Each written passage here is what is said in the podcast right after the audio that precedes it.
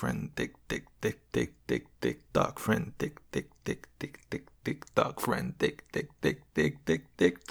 Tu vois, Marc-Antoine, c'est ça qui arrive quand on laisse des niaiseries durant l'enregistrement pendant que moi et JF, on est aux toilettes. Ça se retrouve en premier plan durant le montage.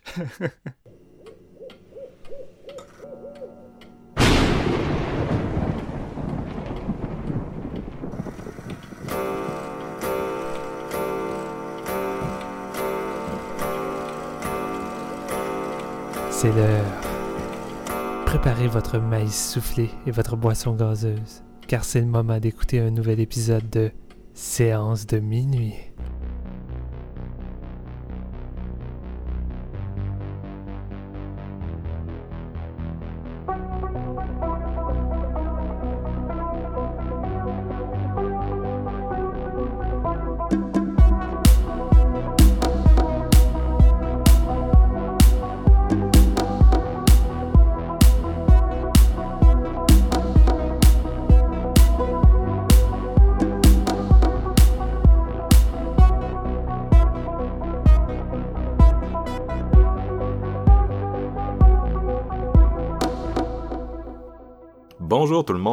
À ce nouvel épisode de Séance de minuit. Mon nom est Marc-Antoine Labonté et aujourd'hui, épisode 99. Pourquoi est-ce que je spécifie le numéro alors que je le fais jamais d'habitude? Bien sûr, c'est parce que l'épisode 100 approche et euh, épisode 100, on s'entend, c'est un faux épisode 100, là. Euh, on va le dire, si vous euh, nous suivez sur iTunes ou bien Spotify sur lesquels on se trouve, vous savez que ça va plus être genre le 136, 137, je- même moi je suis plus sûr. Mais Ouais. euh, on a beaucoup joué avec la nomenclature dans l'histoire de séances de minuit. On a commencé avec le fameux épisode 0, on a essayé de faire des séances express, puis on a euh, sorti beaucoup d'épisodes de- dédiés à Fantasia là, auxquels on n'avait pas donné de numéro. Bref, bref, l'épisode 100 c'est vraiment juste un passage symbolique, mais ça s'en vient au prochain épisode et j'en parle parce que euh, on avait fait un appel à tous sur Facebook, vous l'avez peut-être pas vu, pour ça que je l'évoque aussi au début de cet épisode, où on voulait avoir en fait euh, un, peu, de feedback sur le show, que ce soit euh, vos commentaires, vos critiques, vous vous demandez pourquoi c'est moi qui anime alors que Steven a dix fois plus de charisme, on va vous le dire. Euh, comment Steven fait pour avoir 9000 films dans un appartement, on va vous le dire. Vous voulez des, spéc- des, des, des spécificités, vous voulez genre n'importe quoi, savoir n'importe quoi sur l'alcool, Jeff est là. Tout le temps relié à l'alcool, hein, pauvre JF. Euh. Ben non, Non, mais mais écoute, j'en ai fait une profession, qu'est-ce que tu veux? Ça. Il, il étudie là-dedans. là? On t'en a pas parlé sur le show, mais euh, JF est, euh, il fait son cours en sommellerie présentement. Fait que c'est un, vrai pro. Là. Ouais. Je vais allier film et alcool comme je l'ai fait si bien avant, mais dans un milieu euh, scolaire maintenant. Donc c'est assez, euh, c'est assez euh, pertinent et passionnant à la fois. Donc euh, non, ça m'excite vraiment beaucoup. Je t'i- Je t'imagine devenir genre le sommelier du cinéma moderne à Montréal. Genre. Hey, c'est tellement le, le- le titre d'une chaîne YouTube, le sommelier du cinéma. Tu me donnes des idées, là. Check bien ça. Ah, je vais avoir malade. Une nouvelle page dans deux semaines. Le spin-off de séance de minuit. Mais bref, que ce soit, euh, tu sais, euh, lettre d'amour, commentaire, insulte, comme je niaisais un peu dans le post, là, où, euh, en fait, ce qu'on on, on voudrait le plus, c'est des questions, que ce soit des questions sur le podcast en tant que tel, des questions sur le cinéma que vous vous êtes toujours demandé, qu'est-ce qu'ils pensent de ça, comment ils rankeraient ça, c'est quoi leur avis, ben, si vous en avez euh, derrière la tête, on aimerait vraiment ça les avoir pour essayer de construire un épisode autour de ces questions-là, un épisode un peu plus relax puis relâché que d'habitude. Euh, c'est ce qu'on aimerait, euh, idéalement. Donc, c'est pour ça que je fais un appel à tous. En ce début d'épisode, si ça vous tente euh, de contribuer d'une façon ou d'une autre, écrivez-nous, euh, soit sur Facebook directement, comme je y a une publication. Si vous n'avez pas Facebook, on a une adresse courriel. Ça se contact peut, ça?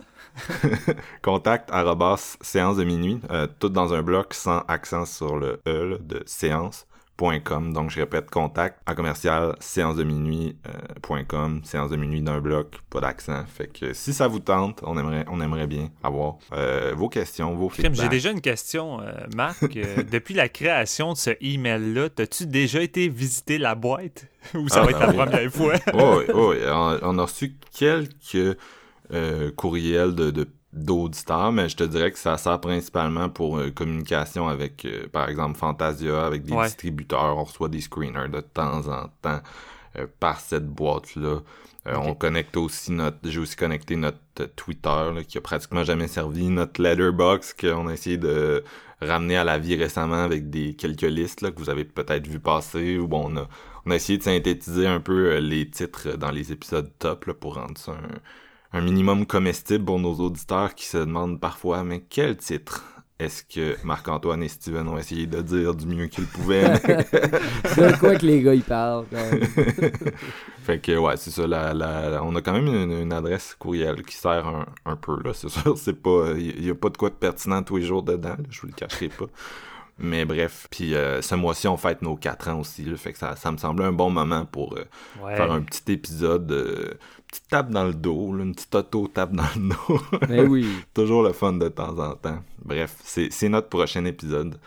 Et aujourd'hui, on va se concentrer, on va retourner sur le Criterion Channel. On est allé il y a deux mois, on avait fait deux films de la nouvelle vague australienne, The Chant of Jimmy Blacksmith et Money Movers. Et puis là, ben, on est cette fois-ci au Japon avec la collection euh, Japanese Noir, les films noirs japonais qui sont, euh, c'est ça, qui est une, collection vraiment intéressante, qui rassemble beaucoup de gros cinéastes. Puis parlant de, de cinéastes majeurs japonais, on en a deux aujourd'hui. On n'a vraiment pas été avec le dos de la cuillère. On s'est pas dit, hmm, allons avec les petits titres un peu plus euh, obscurs. obscurs. Non, on était avec deux films que, que, un film que je dirais plus culte peut-être, puis un film qui est définitivement un gros classique, c'est-à-dire euh, Stray Dog de Akira Kurosawa, qui a fait, ben, qui est connu beaucoup pour son cinéma de samouraï, mais qui a fait plusieurs films noirs aussi, puis une contribution vraiment majeure.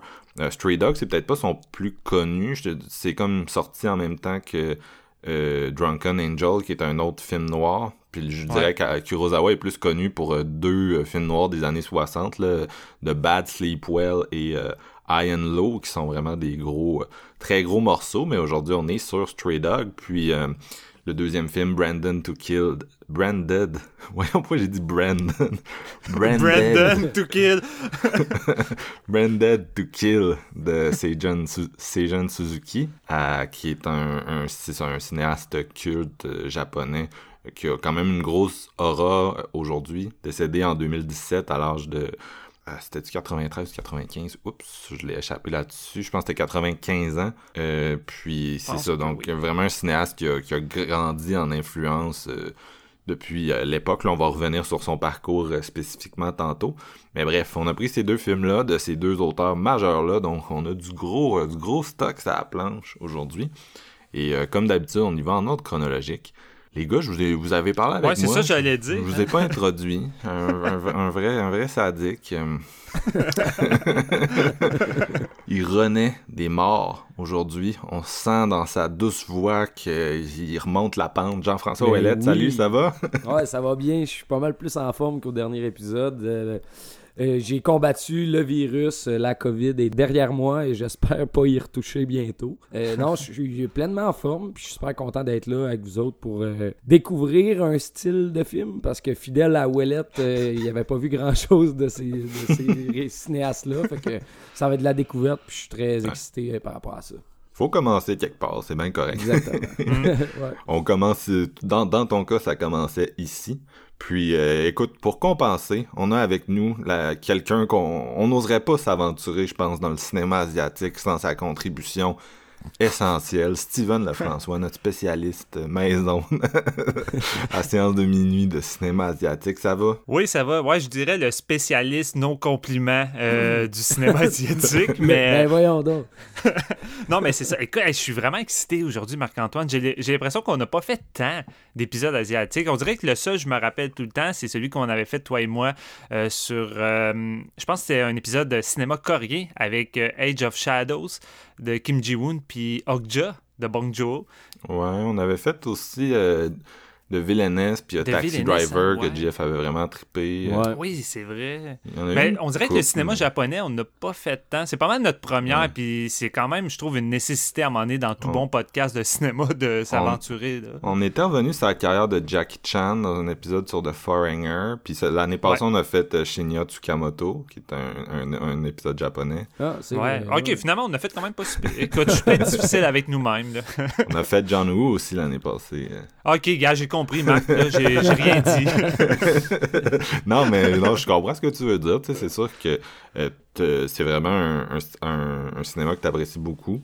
Puis, euh, on en fait quelques fois par année, mais c'est pas, euh, pas, ce qu'on fait le plus. C'est toujours le fun d'y aller, je suis bien d'accord avec toi.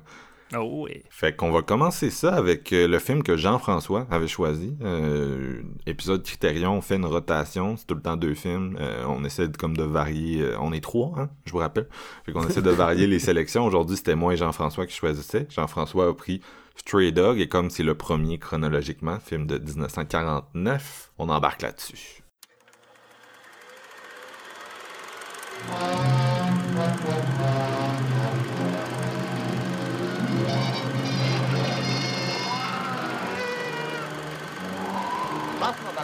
中は自転車で気が遠くなりそうだった。赤ん坊が透けそうに泣いているこれから隣の女の胸の悪くなるような薬効水に匂い。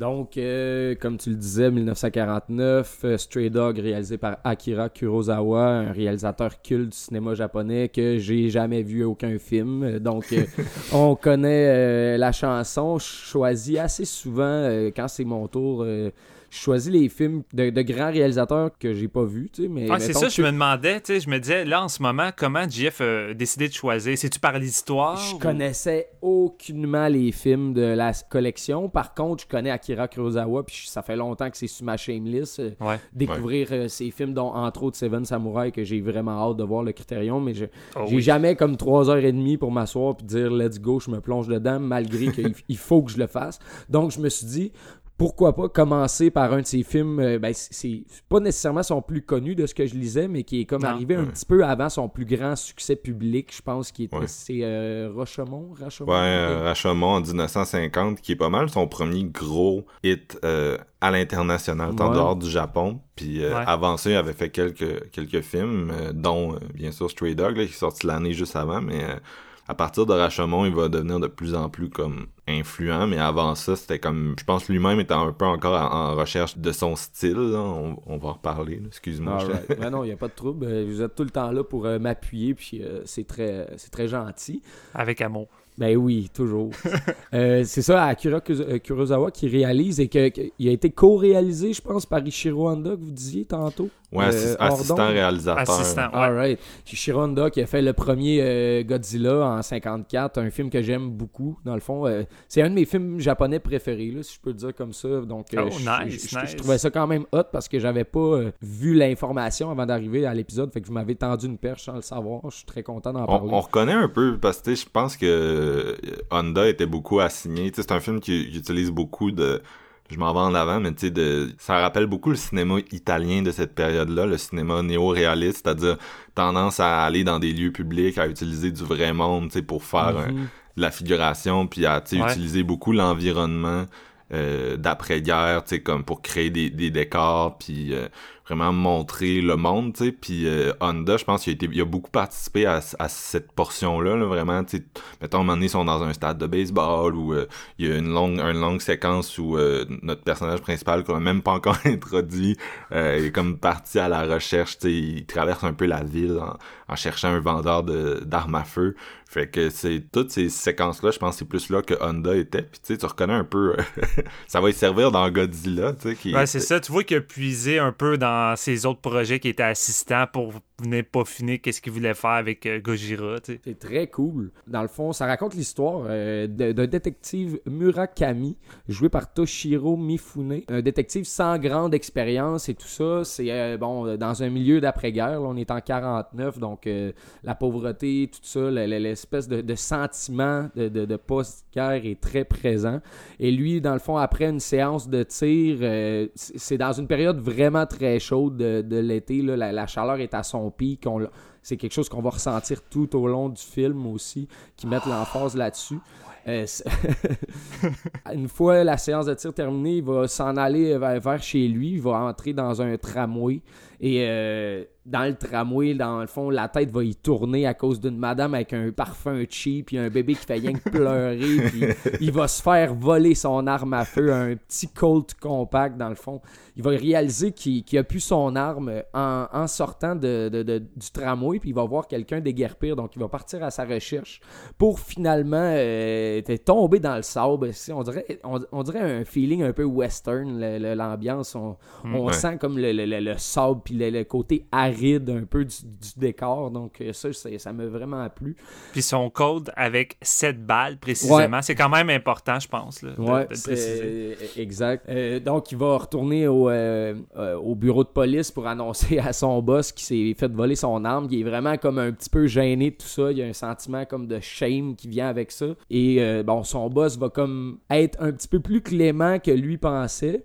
Et notre détective Murakami va décider de partir à la recherche dans la ville, un peu comme Marc disait, dans le fond, il va comme euh, se déguiser en civil, si on veut, et essayer d'aller sur le marché un peu noir des armes à feu pour essayer de retrouver son Colt parce qu'il met beaucoup, beaucoup d'importance à son arme parce que, bon, dans le fond, détective policier euh, en entrée de, service, si on veut, c'est comme l'affaire qu'il faut pas que tu perdes, dans le fond. Ça peut nuire à ta carrière, puis euh, il a peur de ça. T'es au Japon où, genre, c'est tellement rigide, genre. ouais, c'est ça.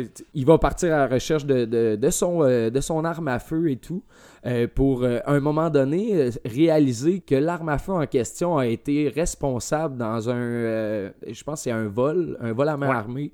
Et euh, c'est ça, il va reconnaître son arme avec une des balles qui a été tirée dans le fond. Et à ce moment-là, il va devoir, euh, ben, son, euh, son chef de police va l'assigner au cas qui est pris en charge par le détective Sato, qui est joué par Takashi Shimura, qui sont deux acteurs dans le fond qui ont beaucoup travaillé avec Akira Kurosawa, de ce que je, je lisais. c'est comme un... Mifune, c'est son, c'est vraiment genre, c'est son acteur. Là. tous les gros films de samouraï que tu me nommais, il est dedans puis c'est si on aussi, de pratiquement. ouais.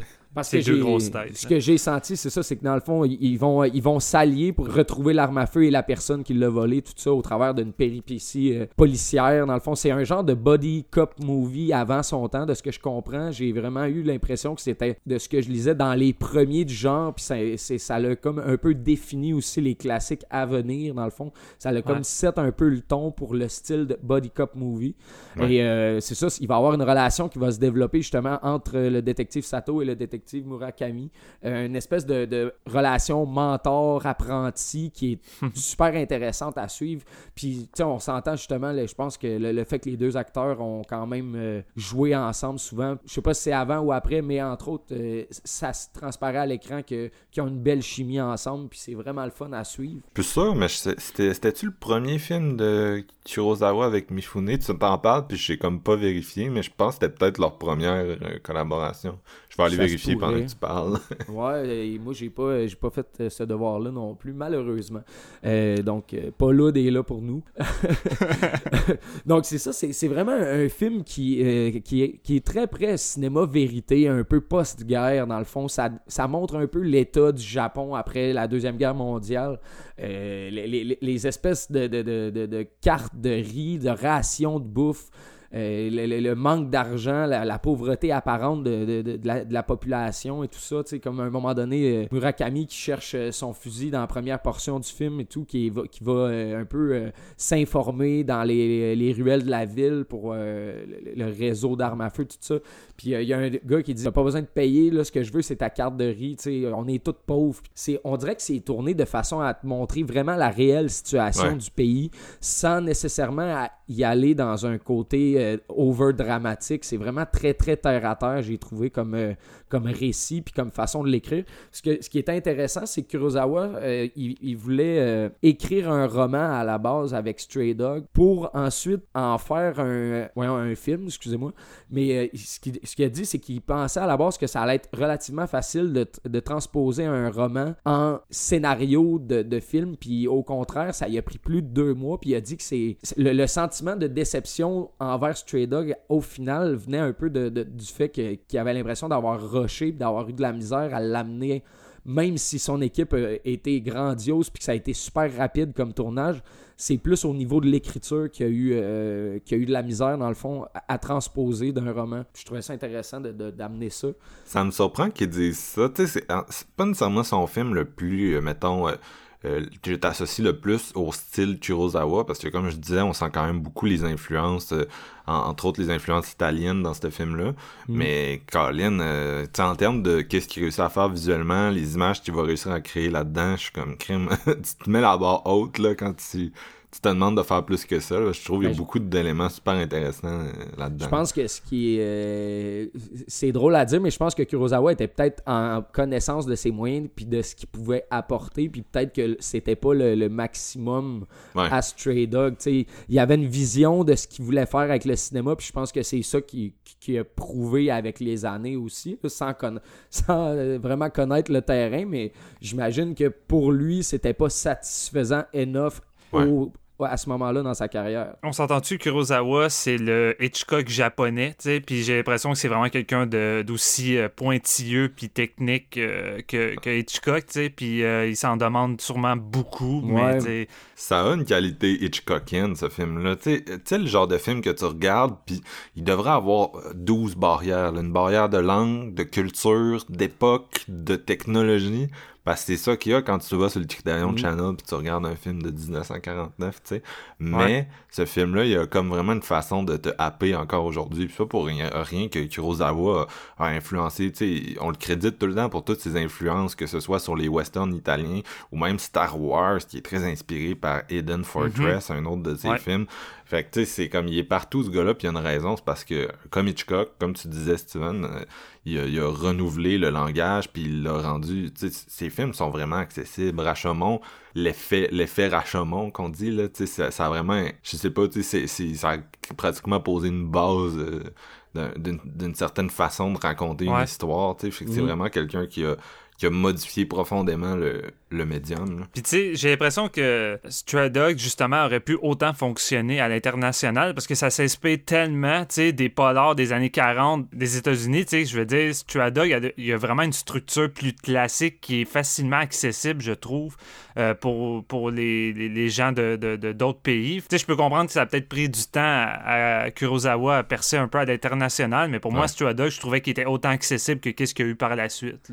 C'est euh, c'est d'autant accessible que ce que je trouve vraiment intéressant, parce que ça faisait partie des points que je voulais amener, mais le côté Hitchcock, moi, je suis... Hitchcock, c'est un de, euh, un de mes dadas quand même. J'en ai vu pas mal de, de, sa filmo, puis c'est un cinéaste que j'aime vraiment beaucoup. Puis j'ai tout le temps trouvé dans le cinéma euh, ultérieur que c'est... Il y a énormément d'influence, là, on le sait. Je veux dire, juste le nom, de, quand t'écoutes même pas de cinéma, Hitchcock, tu sais c'est qui, là? On, en parlait, je pense, au dernier épisode, là, mais cette espèce de phénomène-là, de même... même si tu connais pas un genre en particulier de quelque chose. C'est un Picasso, je veux dire, tu sais c'est quoi un Picasso, même si tu n'as jamais vu une peinture de ta vie. C'est ça. C'est ça, qui est plate, tu sais, j'en parlais, mettons, avec des collègues de travail, puis là, je commence, as-tu déjà vu tel film de Hitchcock? Puis il est comme, non, tu sais, je connais Alfred Hitchcock, mais pour moi, c'est trop mm. vieux, je veux pas regarder ça. Puis comme, mais, tu devrais regarder ça. La barrière du temps n'existe pas, on dirait. Non, c'est ça. Puis ce que, que je, me suis, je me suis rendu compte, c'est qu'Akira Kurosawa, le lien dans ma tête s'est fait directement avec Hitchcock. C'est l'espèce de genre de cinéma qui est euh, intemporel, je pense, justement, à cause que ça raconte tellement des. Dans ce cas-ci, c'est des trucs, comme, comme je disais, très près de la vérité, mais euh, est fait de façon tellement qualitative puis euh, bien racontée. Les personnages sont bien définis. Tu sais mm. tout le temps, tout le monde, qu'est-ce qu'ils font, qui qu'ils sont, pourquoi qu'ils sont là dans la scène. Il n'y a jamais un, mot plus haut que l'autre, mais vraiment, là, dans l'écriture, on sent que c'est bien maîtrisé. Euh, puis, bon, tu sais, comme je disais, c'est parti d'un roman, fait que je pense que le gars, il, il, est en connaissance de son histoire aussi à la base.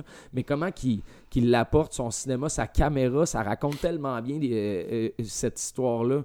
Il y a, des, vraiment des plans qui m'ont marqué, puis je me disais, c'est drôle parce qu'avec l'autre film qu'on va parler aujourd'hui, le, c'est deux films complètement différents, je trouve, en frais de cinématographie, mais qui sont complémentaires, encore une fois. Euh, mais Stray Dog, c'est ça, c'est au fil de l'histoire, tu la suis, puis tu as vraiment l'impression d'être avec ces deux euh, inspecteurs-là.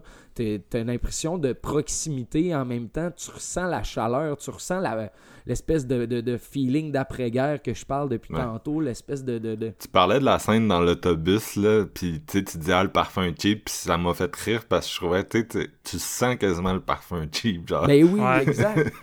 T'entends l'espèce de, de bébé qui pleure agressante, cette espèce de chaleur-là, tu sais, quand il fait 40 degrés à Montréal, puis que t'es sa ligne bleue, là, puis t'es comme tabarnak que je veux sortir, ou bien que. Do the right thing style. ouais, c'est ça, tu sais, j'aimerais ça être dans les métros de la ligne orange toute neuf en ce moment, mais t'es en ligne bleue, puis il y a plein de monde, là.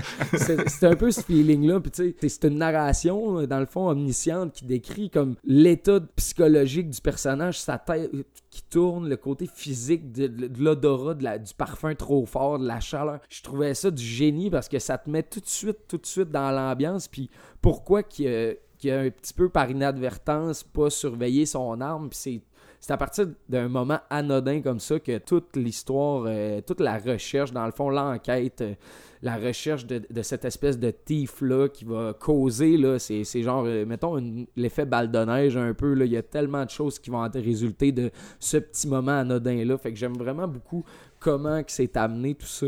Euh, puis euh, encore une fois, euh, nos deux personnages ensemble, leur relation, il y a tellement une espèce de, côté romantique aussi à tout ça qui file un peu les années 40 quand même. Encore une fois, très Hitchcockien dans ses relations interpersonnelles.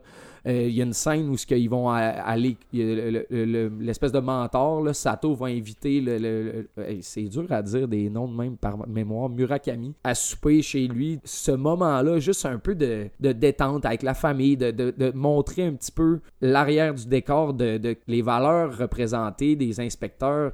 Euh, il faut pas que tu aies tant que ça de, de, de, de sentiments. Il hein. faut que tu sois très cartésien. un petit ils, veulent nous faire comprendre que il faut pas que tu ressentes trop, mais il faut que tu agisses dans le fond. pour À l'image du Japon, je trouve. Ouais, ben oui, c'est ben, ça. À cette époque-là, surtout. Là. Ouais, c'est ben, ça, c'est très valeur typée, mais qui, qui, est d'époque aussi. Il y a eu un gros changement de culture dans cette période-là. je pense que c'est un peu ça qu'on voit aussi à travers le film. C'est vraiment je veux dire, c'est suite à, la Deuxième Guerre mondiale. Le mhm. contexte historique, ils ont perdu, ils ont reçu des bombes nucléaires, il y a eu...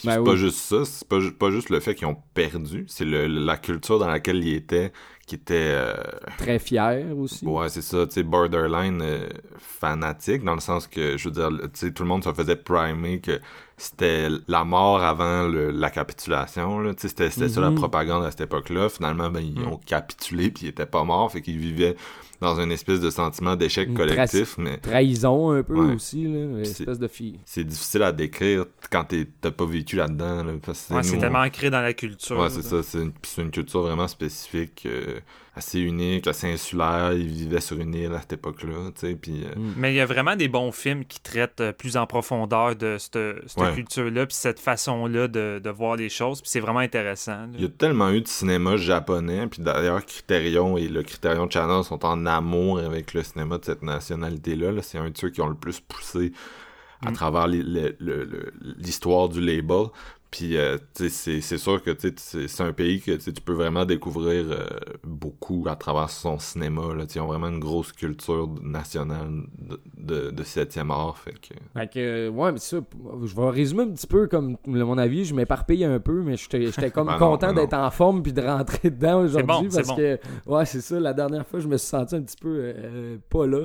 mais ouais, c'est ça. C'est vraiment l'espèce de sentiment de que Murakami qui perd son arme, l'espèce de côté un peu de trahison qui revient un peu l'état du pays, comme je disais. Ce feeling-là va euh, être amené, à, pas un degré moralisateur tout au long, mais presque, là, il y a une espèce de finale où ce que il, va essayer de t'intégrer le, feeling de genre euh, peu importe si tu mets autant d'efforts là-dessus, faut pas que tu restes accroché, tu sais, faut que tu laisses aller, faut que tu passes à autre chose. Puis c'est un peu ce sentiment-là d'après-guerre. À un moment donné, si tu restes tout le temps accroché à ce qui s'est passé dans le passé, tu vas pas évoluer. Puis je trouvais que c'était un peu l'espèce de morale quand même le fun dans le récit. Puis qu'il s'est fait voler son arme, ce qui est assez symbolique. Là. Ouais, exactement. ben c'est ça.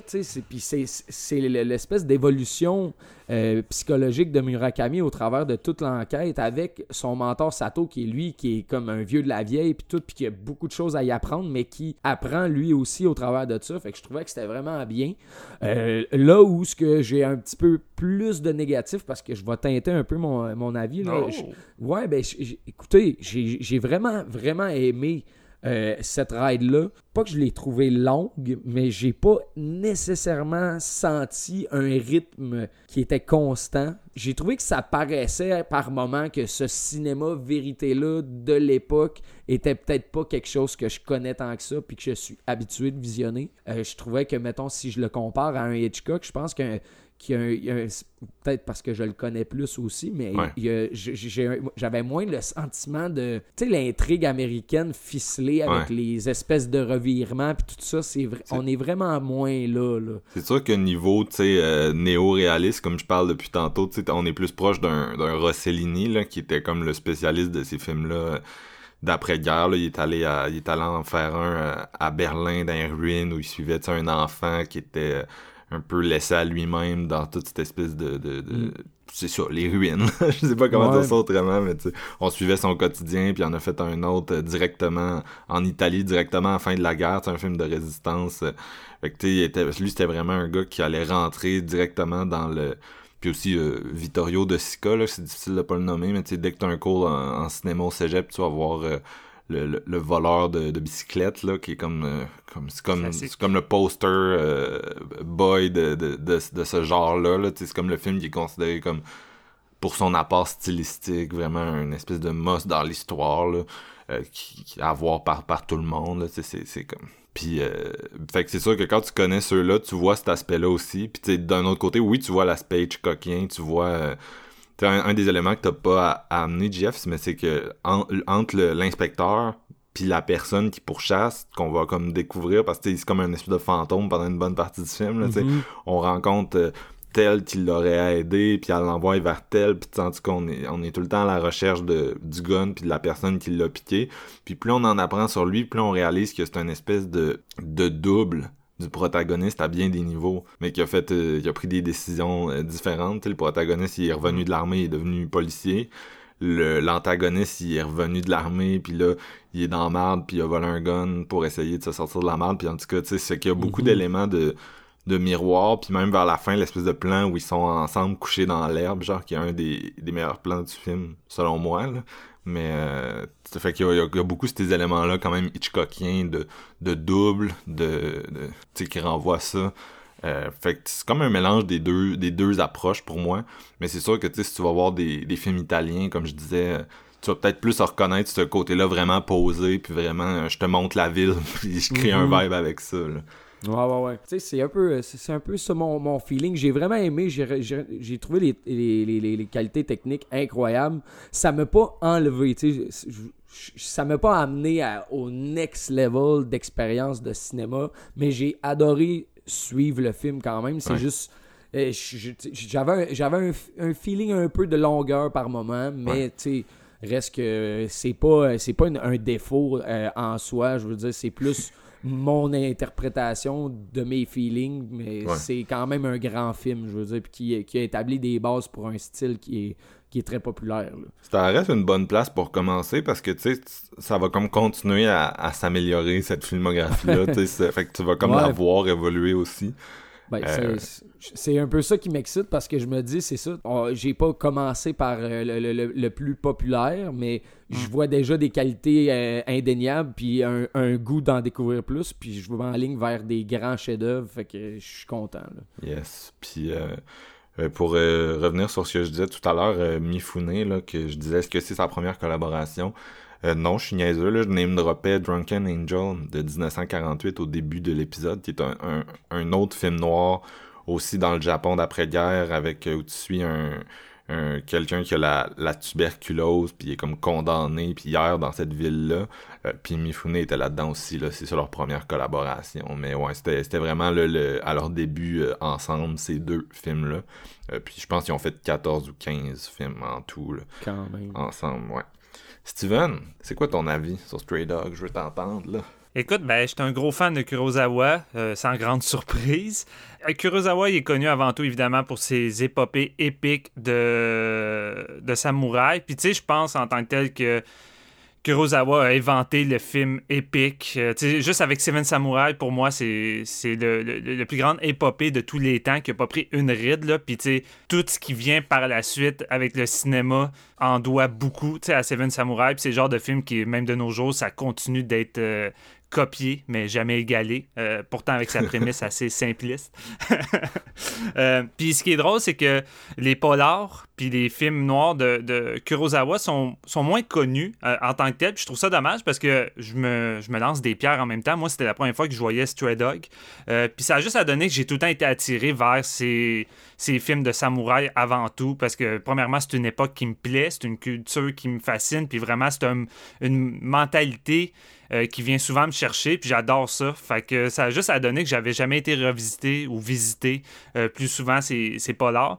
As-tu vu The Bad Sleep Well puis euh, The High and Low? High and Low, oui, mais l'autre, je, je l'ai pas vu. Et c'est ça, j'étais content que JF choisisse celui-ci.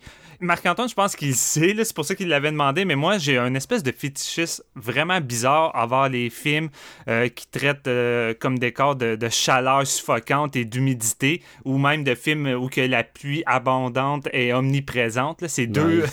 T'es fétichiste de pluie puis de canicule, en gros, puis de, de, de, tempête de neige. Il n'y a pas grand météo qui te fait chier, à part genre... ouais, c'est vrai, hein, tous les, les, les, styles de météo me font, font capoter, mais écoute, celui-ci, en termes de chaleur et d'humidité, euh, qui pénètre à travers la peau, c'est suffocant. Dans chaque plan, on dirait que tout le casting au complet est sur le bord de tomber dans les pommes tellement que c'est chaud. Euh, je tripais. Moi, juste avec ce petit contexte-là, je tripais. Puis en même temps, c'est ça qui rajoute un, peu euh, cette espèce de lourdeur puis de tension omniprésente euh, qui va parcourir toute l'enquête de Murakami. Puis c'est ça qui est, c'est ça qui est le fun. Tu sais, tantôt, Jeff, tu disais, ah, j'ai trouvé ça peut-être un petit peu long, euh, puis je trouvais qu'il faisait un peu moins bien le pont avec euh, le, film d'enquête euh, américain où tu es plus, plus habitué à ce genre de structure-là, mhm. puis la façon que c'est élaboré.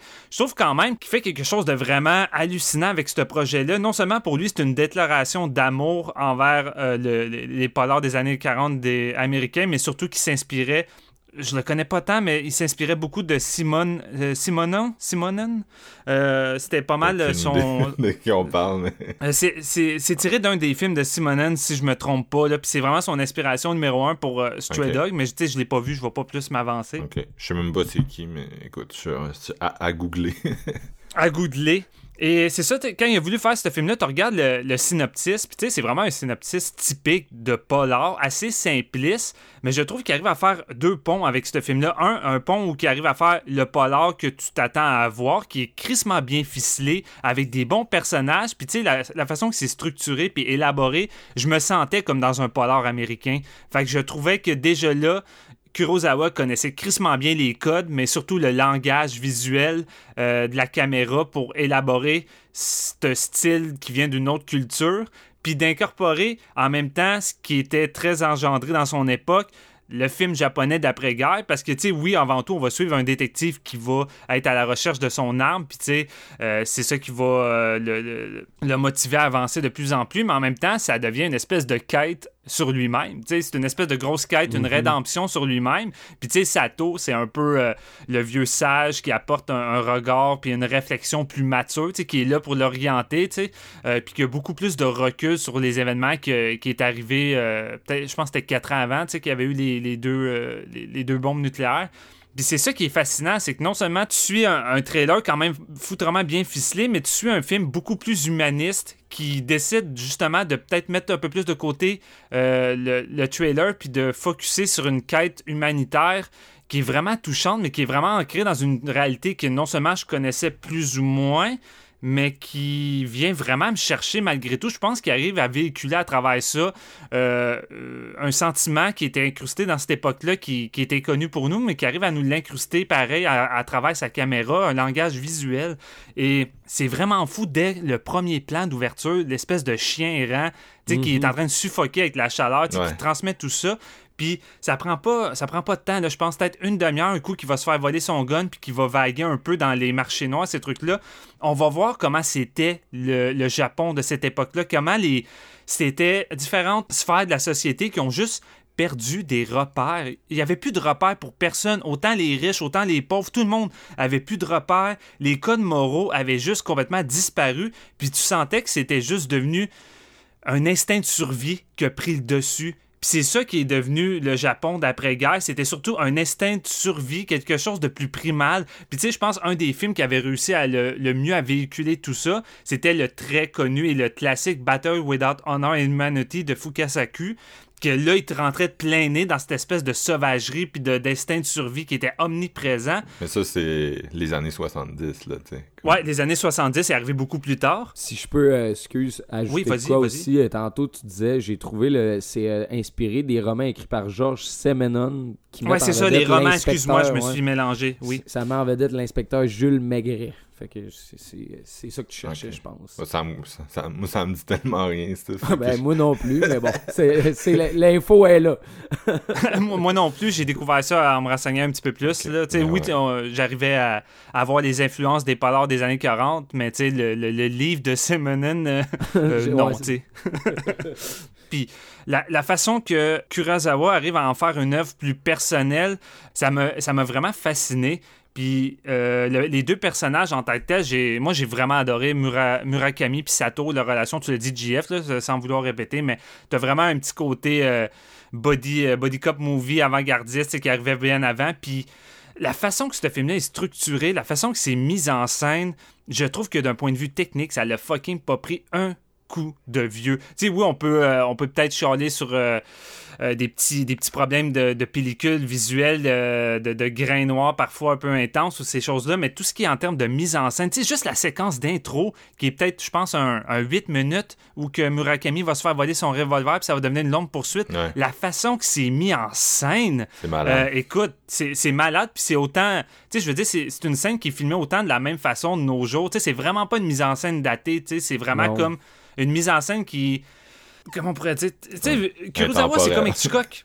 Non, mais c'est ça, intemporel. Kurosawa, c'est comme Hitchcock. Il a inventé beaucoup de, de, de codes et de styles de, de langage visuel, technique dans sa mise en scène qui est juste constamment repris puis qui n'a jamais vieilli. Je veux dire, ça, ça a tout le temps été comme ça depuis, euh, depuis des années puis les gens continuent de, construire des séquences de poursuite de cette façon-là. J'en ai déjà parlé ici, mais tu sais, à un moment donné, j'avais eu l'opportunité de voir euh, Psycho là, au, au cinéma, puis on dirait que c'est là que j'ai réalisé à quel point ce film-là, à part, oui, il est en noir et blanc, là, fait que ça va repousser certaines personnes en partant, mais en termes de, de structure, tu sais, de, de mise en scène, puis d'écriture, genre ça, c'est encore les story beats qui servent aujourd'hui. Il y a, tu sais, il y a pas un once Vraiment? de gras ce film-là, puis c'est comme vraiment immersif et passionnant. là. Je veux dire, il y a aucun Mhm. décalage d'époque qu'il peut avoir avec certains films. Bien sûr, ça dépend de, de vous êtes qui comme spectateur, mais il y a beaucoup de gens qui ont, qui ont des décalages avec l'époque. Moi, en tout cas, mes, amis euh, qui tripent sur le cinéma, il y en a plusieurs qui s'aventurent pas nécessairement euh, en 1949 pour un film pour ces raisons-là. Puis, euh, mais ces films-là, c'est vraiment le genre de film que tu veux montrer à du monde, justement, qui ont un peu peur des, du noir et blanc, puis de, de- du cinéma classique. C'est le genre de, de trucs-là que tu veux utiliser pour les attirer, les appâter. Euh, même chose pour un, un Casablanca, là, qui est comme... C'est un hit, là. Casablanca, tu, tu manqueras pas, là, peu importe à qui tu le montres, même si c'est un film de 42, 43. Deux. là. Ouais, non, c'est ça. Ah, c'est le... Puis tu sais, je veux dire, les fanatiques, exemple, de Steven Spielberg, qui adorent sa façon de raconter euh, des histoires ou des détails à travers des longs travelling ou que ça t'en dit plus que n'importe quel dialogue. Mais Chris Kurosawa, c'est ça qu'il fait avec ce film-là. Là-dedans, t'as des longs travelling, euh, justement, quand le personnage va être dans les marchés noirs, des longs travelling sur les, gens pauvres, les geishas, ces, ces choses-là. Puis juste avec ces travelling-là, ça t'en dit plus sur l'atmosphère puis qu'est-ce que c'était dans cette époque-là que n'importe quel dialogue narrateur que la personne t'expliquerait en détail comment les gens étaient déboussolés puis en perte de repère puis que vraiment là les codes moraux avaient disparu. Il arrive à faire ce pont là avec son langage visuel cinéma tellement classe. Kurosawa c'est un maître tu sais ce gars-là il a inventé tellement de choses. Euh, puis à chaque fois que je découvre une nouvelle œuvre de cet homme-là je suis tout le temps sur le cul à quel point que malgré que ça date de 1949, mais Chris, sa mise en scène est aucunement datée. Il semble vraiment pas venir de cette époque-là, puis ça me fait halluciner euh, à chaque fois. Puis en gros, écoute, je pense que euh, c'est pas mal ça. Écoute, euh, c'est peut-être pas. Tu sais, même le film un film qui est moins bon que les grands chefs-d'œuvre d'un master comme Kurosawa, ça demeure des bons malgré tout. Puis, Straw Dog, je trouve que garde cette espèce d'épopée-là qu'on retrouve dans ses films de samouraï, mais il arrive à le garder dans son film de polar où que en deux heures, moi, contrairement à toi, Jeff, c'est un petit peu ça, j'ai pas senti de longueur. J'ai mhm. trouvé que le deux heures est compact et crissement complet. Euh, puis tu suis ça, tu sais, sur différentes étapes. Tu sais, le, le, le, policier en perte de repère qui va perdre son, son revolver, puis tu sais que lui, avant, il venait de la guerre, tu sais, euh, il avait fait la guerre, puis il s'est inscrit dans la police. Puis tu tu vois un peu des conséquences de tout ça, tu sais, les, les, générales, puis comment c'était strict euh, dans, dans, le temps de la guerre, alors que là, tu sais, il vient de perdre son arme, mais lui, il s'attend pratiquement à être exécuté, là, tu sais, c'est quelque chose de grave, puis là, il est déboussolé par son chef de police qui est comme, écoute, c'est une erreur, ça l'arrive, tu sais je trouve que toute la première partie est construite sur la perte de repère de Murakami, puis qui, est en train d'un peu de virer un peu partout. Puis ensuite, tu arrives dans le côté plus enquête, la deuxième partie, avec Sato, qui va venir l'orienter, puis qui va venir un peu le questionner euh, sur lui-même, puis apporter une réflexion, puis même une réflexion envers les personnes qui pourchassent, puis se rendre compte que tout le monde est un peu dans le même bateau. sais, le méchant, il est méchant, mais en même temps, il y a beaucoup de liens, comme disait Marc-Antoine, avec notre policier. Puis c'est dans, dans une époque où je pense que tout le monde était juste déboussolé puis essayer de trouver à leur manière une façon de survivre. Puis des fois, c'est les mauvais choix, évidemment. Mais malgré tout, on était pareil en face d'êtres humains.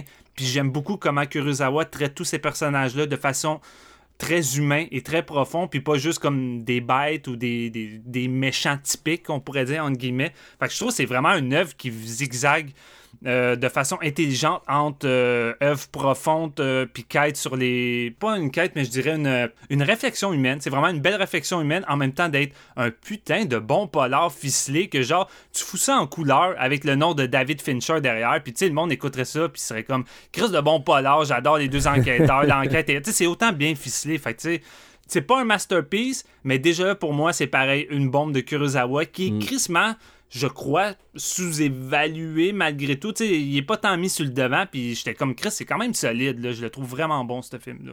Je sais pas quoi ajouter. C'est comme dans l'autre épisode, j'ai quand même rentré pendant que vous parliez, mais euh, tu parlais justement de, l'espèce d'impact de la chaleur, puis euh, de, du fait que, ultimement, l'esthétique de la chaleur, c'est un peu comme comme le reste, un peu comme l'usage d'images. Je sais pas à quel point les images sont documentaires ou sont, sont stagées là, dans certaines scènes. C'est tout le temps. ben, surtout la scène du baseball. Hein. Ouais, c'est tout le temps mm-hmm. ambigu. Mais euh, cette forme-là, ça a vraiment le fond, le discours, puis la, chaleur. Tu sais, oui, oui, il fait chaud, puis oui, les personnages se ventilent, puis ils réfèrent au fait qu'il fait chaud. Mais la façon dont ils stage les images, tu sais, je sais pas comment dire, mais tu sais, on dirait que genre, tout le monde est trop proche. Moi, j'avais j'avais le goût de pousser le monde. Je sais pas comment dire ça, mais Ouais, ben, euh, voulait que tu suffoques en étant trop tassé, tu sais, avec les gens. C'est ça. Fait qu'il y a vraiment, au-delà de, de, de c'est ça, de la chaleur en tant que telle, il y a vraiment une, composition d'images que je trouvais suffocante à plusieurs moments. Euh, ça, c'était vraiment, c'était vraiment très réussi. Puis, euh, comme, comme tu disais, Steven, tu sais, je serais curieux de voir à quel point il y avait eu des films de canicule avant celui-là, mais il y en a eu beaucoup après. L'esthétique de la canicule, c'est beaucoup, beaucoup ça. Là, genre l'espèce de, c'est souvent des films où ça va exploser. Là. Tantôt, je nommais Do the Right Thing, mais c'est comme l'exemple le plus obvious un peu. Là. Genre, il fait chaud, puis genre, il y a des tensions dans un quartier, puis il fait chaud, puis il fait chaud, puis c'est comme la température monte. C'est mm-hmm. un peu ça le point. Puis euh, c'est ça aussi là-dedans. Je trouvais que c'était vraiment bien c'était vraiment bien rendu. C'est des films qui ont une qualité historique certaine. Si, ça, si l'histoire, c'est quelque chose qui vous intéresse, euh, que vous avez eu vous avez lu beaucoup sur le Japon, mais c'est sûr, c'est intéressant comme film parce que euh, ça va faire beaucoup pour aller capturer cette ambiance-là d'après-guerre. Ça va pas juste rester dans son dans son studio. J'ai l'impression que ça va vraiment sortir dans la rue un peu. Puis euh, Kurosawa, c'est ça, c'est un des cinéastes japonais qui a fait beaucoup pour l'après-guerre. Puis c'est facile de parler d'une autre culture 75 ans après, je veux dire, c'est littéralement une vie humaine. Après, on a quand même beaucoup de perspectives sur cette époque-là, puis on est capable de la décortiquer aujourd'hui. Mais de voir quelqu'un qui est capable de parler de sa propre culture aussi bien 3-4 ans après une défaite qui, comme j'ai dit, euh, mm-hmm. est pas juste une défaite politique de guerre, c'est une défaite culturelle. Fait que c'est mm. un, changement de paradigme profond. Euh, qui cherche d'un côté à montrer, mais aussi à, commenter à travers ce personnage-là, qui est comme vraiment obsédé par son erreur, par le fait qu'il a perdu son âme. Comme je disais tout à l'heure, c'est, dire, on, va quand même chercher une certaine optique euh, de, de, cette période-là, puis de le voir un peu euh, un peu euh, un peu viré fou avec cette espèce de double là fait que je trouve vraiment que c'est un c'est un film qui d'un côté euh, on voit fort on voit fortement ses influences. On, on les a nommées on n'arrête pas de les nommer mais tu sais c'est un, une espèce de jonction entre le néo-réalisme puis le, le, film noir. Le film noir qui est plus une tradition euh, américaine même si ça c'est un peu comme le western, là. genre ça a beau être américain au départ, ça a énormément influencé par ces codes euh, des cinéastes de d'autres cultures, puis qui éventuellement ont eux-mêmes influencé le, le western ou le, film noir, tu sais. Mais le, film noir, c'est un peu ça. On en voyait beaucoup aux États-Unis, éventuellement on en a vu euh, en Europe, on en a vu dans la nouvelle vague euh, française. On va, on va revenir sur la nouvelle vague avec notre autre film. Fait qu'il il utilise beaucoup d'éléments de, de ça aussi. Puis tu sais, c'est tout le temps ces genres de protagonistes-là un peu... Euh, il y a tout le temps une espèce d'ambiance de que ce soit des détectives, des enquêteurs, mais tu sais qui qui vont servir à commenter des, des gros événements de, de l'époque là, tu sais t'as l'impression au début que c'est juste des, petites histoires de crimes, des polars comme disait Steven dans des espèces d'environnements urbains souvent euh, euh, désaffecté. Dans ce cas-ci, c'est le Japon, mais on en a souvent vu aux États-Unis, comme je disais. Puis euh, que ça va sûrement ça, servait beaucoup à commenter l'époque. Puis c'est un, genre qui a tellement été fort dans les années 40, 50, puis c'est sûr que si vous vous pas été tant que ça explorer cette époque-là, peut-être que vous connaissez moins le genre, moi, j'ai toujours voulu en parler sur le show. À tous les mois de novembre, il y a ce qu'on appelle le Noir Vember, là, où les gens écoutent des films noirs. Puis à tous les mois de novembre, je suis comme, les gars, on fait ça un épisode Noir Vember? Fait que je, suis bien content d'en de, parler un peu par la bande aujourd'hui. Mais c'est ça, c'est un genre que un peu comme le western, tu sais. Le western, c'est comme, c'est jamais vraiment mort. Il y a tout le temps des, de ce qu'on appelle un peu des post-western, tu sais, des films qui vont retourner vers l'esthétique, mais qui vont essayer de la, de la, faire évoluer, c'est ça. Puis tu sais, la même chose, il y a eu des, des, des posts noirs que vous avez peut-être vus, que ce soit Chinatown de Polanski avec Jack Nicholson, que ce soit euh, Fargo euh, de, des frères Cohen, euh, des films de, de, de, Michael Mann aussi. Tu sais, c'est une esthétique qui a comme évolué avec le temps, mais qui est restée parce qu'elle est tellement forte.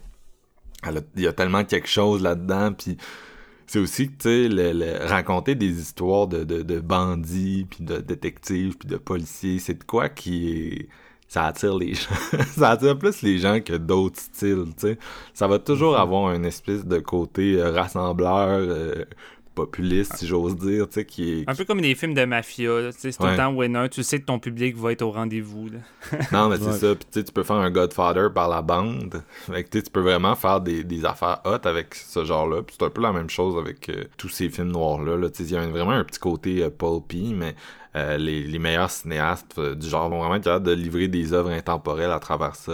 Moi, ça m'a fait penser aussi beaucoup à un, un, film qui était sorti la même année, là, The Third Man, qui est comme considéré comme un des plus grands films noirs, qui est sorti la même année que Stray Dog, là, puis que hmm. le film que je pense que j'en avais l'avais déjà dit ici, là, mais tu sais, tu vas en voyage à, à Vienne, en Autriche, parce que l'intrigue se passe là, puis à tous les jours, il montre dans un genre, c'est comme un, un, genre de lieu touristique, puis à tous les jours, il montre le film. Euh, ça a eu cet impact-là. là moi ça m'a beaucoup fait penser à, à ce film là puis euh, non c'est ça fait que c'est c'est comme euh, comme tu disais Steven ça ça s'ouvre sur un plan de chien puis on dirait que ça drive qui fait écho au titre là mais en même temps t'as l'impression que t'as l'impression que c'est le genre de premier plan un peu qui va vraiment te driver l'ambiance que ça essaie d'aller chercher ce que ça essaie de dire comme commentaire. Tu sais quand tu comprends un peu le film et sur quoi tu regardes ce plan là puis t'es comme asti de, de bon plan là pareil tout le set piece final, Oui. tu sais, qu'on en revient vraiment en mode euh, enquête polar, puis on va retrouver le, le revolver, puis on sait où que le tueur se cache, avec l'espèce de tempête de pluie, euh, mise en scène de la tension, tu sais, que le tueur est au deuxième étage, puis t'as Sato en bas qui essaie d'appeler les renforts, puis tu sais, ça va tourner dans une toute autre situation. Puis là, on va avoir le, le fameux face-à-face de Murakami avec le tueur. Puis tu l'as mentionné tantôt, Marc, mais cette séquence-là, dans le champ, avec bruit de fond, tout ce que tu as, c'est une dame qui joue au piano. Euh, puis la façon qu'il filme ça, avec une goutte de sang qui tombe euh, du bras du- de notre Ouais. protagoniste sur une fleur. Puis, ah, écoute, c'est digne, des affrontements, justement, des, des épopées de samouraï de, de Kurosawa. Deux, deux ennemis face à face Ouais. prêt à s'entretuer, aucun, aucun dialogue, tout passe à travers la caméra, parfois la musique. euh, Puis c'est ça qui est fou, c'est que je pense que c'est là que c'est là que ça va exploser avec Seven Samurai. Mais tu sais, Kurosawa, est, à un moment donné, a explosé à dans un seul plan, mettre plusieurs actions. Tu sais, tu vas avoir sur le devant, mettons, tes deux personnages, puis sur le fond, il va avoir d'autres choses, une maison en feu, une bataille. Tu sais, vraiment, il va comme mettre beaucoup plus d'actions sur un seul plan, alors qu'auparavant, tu sais, souvent, c'était euh, sur plusieurs plans qu'on essaie d'élaborer une séquence d'action ou des événements. Puis tu sais, ici, déjà là, je trouvais qu'il commençait à le faire avant ces gros, euh, ces gros classiques. Là. Puis cette séquence-là finale, je trouve, en est déjà un bon exemple. Ou même, comme on dit, un peu les poursuites qu'il y a à travers la ville au début dans le train, la façon qu'il interagit avec tout. Euh, c'est- juste débile comment c'est d'une maîtrise incroyable. J'ai vraiment filé ce, ce changement de température-là aussi. Tu me l'as rappelé, mais c'est vraiment flagrant. Je veux dire, tu passes de. le- Tu sais, ça fait une heure et demie, une heure quarante qui, euh, qui fait chaud, puis tu transpires quasiment en écoutant le film, même si Ouais. on est en plein hiver ici. Puis c'est ça, c'est justement le, changement de ton avec euh, la rencontre. Tu le sais que tu es proche de résoudre ce- ce- cette enquête-là, l'espèce de pluie torrentielle qui Mm. tombe. Tout le monde est trempé, tu sais, puis c'est comme Puis- on dirait que ça le dérange pas parce qu'ils sont comme près du but puis ça lui part 10 pieds par-dessus la tête mais toi tu le vois qu'il y a comme cette espèce de changement de circonstances là que t'arrives proche de, de, de résoudre tout ça tu. C'est fou, tu cette température-là est tellement en symbiose avec l'état d'esprit du personnage que tu sais, t'es là, tu subis plusieurs journées d'affilée de chaleur intense, la tension commence à monter, la patience est de plus en plus euh, en train de disparaître, jusqu'à temps que ça l'éclate. Puis tu sais, un peu comme quand ici, il fait des canicules de une semaine, t'es comme, fait chaud, fait chaud, puis tu te dis, ok, à un moment donné, ça va éclater, l'orage va arriver, puis ça va péter sur un estitant. Mais ici, tu sais, quand l'orage pète, les personnages pètent. Ouais. c'est tel- C'est c'est fou comment. Tu sais, je disais que j'aime ça comme atmosphère, les films hivernales, les films de pluie, où que ça va juste venir en créer une espèce de. juste d'atmosphère cool qui en rajoute au film. Ici, Chris Kurosawa utilise littéralement ça comme moyen de véhiculer les sentiments des personnages puis de la tension. Fait tu sais, c'est du génie. Ben, j'ai l'impression que c'est souvent ça avec les trucs de, de, de température extrême. Là, tu sais, ça sert souvent le- Ouais. tu sais, que ce soit de, de Thing où je pense que la froideur envoie un peu le main, la même vibe que, mettons, ben, la vibe inverse, là, mais tu sais, qui essaie un peu de créer la même vibe extrême pour commenter les relations que euh, celui-là peut le faire avec la chaleur. il y a- un genre de catalyseur d'émotion C'est ça, fond, que, que ça que fait- tu peux ressentir Ça fait partie de l'esthétique, c'est, du non-dit, c'est du, c'est du sous-texte dans un sens, tu sais, mais c'est quelque chose que toi, tu vas vibrer, parce que, du cinéma, c'est de l'émotion avant tout. On, on le déconstruit beaucoup ici, mais, tu sais, ça reste que, sur le coup, c'est vraiment l'émotion qu'il va aller chercher avec le plan, tu sais, est-ce qu'il est capable de- de, Mhm. créer cette ambiance-là, puis de te faire sentir ce qu'il veut que tu sentes. Et dans Ouais. les deux films que je viens de nommer, c'est, effectivement, c'est c'est parfaitement euh, orchestré, là, disons. Ça, ça, ça fait partie du décor. Mais euh, c'est intéressant comment ce film-là fait écho à l'autre, là, que ce soit dans le, le commentaire sur le protagoniste, puis même l'espèce de réalisation finale, l'espèce de confrontation finale avec ce qui est finalement un double de lui-même. Je trouve que Ouais. ça m'a fait rire de réaliser à quel point les deux films se, esthétiquement pourraient pas être plus différents, mais thématiquement on en, on a- on en arrive un peu au même à la même conclusion, à la même euh, Ouais. Ça fait un bon double feature malgré que c'est assez différent. là, ouais Non, c'est ça, on est vraiment dans, dans des styles, euh, euh, je te dirais pratiquement à l'opposé l'un de l'autre. là. C'est ça qui est drôle, c'est c'est de, de voir un peu là, cette- ces façons-là différentes d'arriver un peu euh, à la même fin. là. Est-ce qu'on donne des notes? Voulez-vous donner des notes ou... Oui, Ouais, ben on oui. peut, mais oui. Comme d'habitude. C'est le fun. JF, c'est quoi la tienne? Moi, je dirais euh, entre 3.5 puis 4. Sais, comme je, je le sens qu'il y, a- y y de quoi de, de plus grand derrière cet homme-là, mais je vois déjà genre l'ampleur de son travail avec euh, comme premier film. Mais comme je dis, tu sais, il y a pas euh, ça m'a pas enlevé là, je peux pas y donner plus qu'un 4 sur 5. mettons.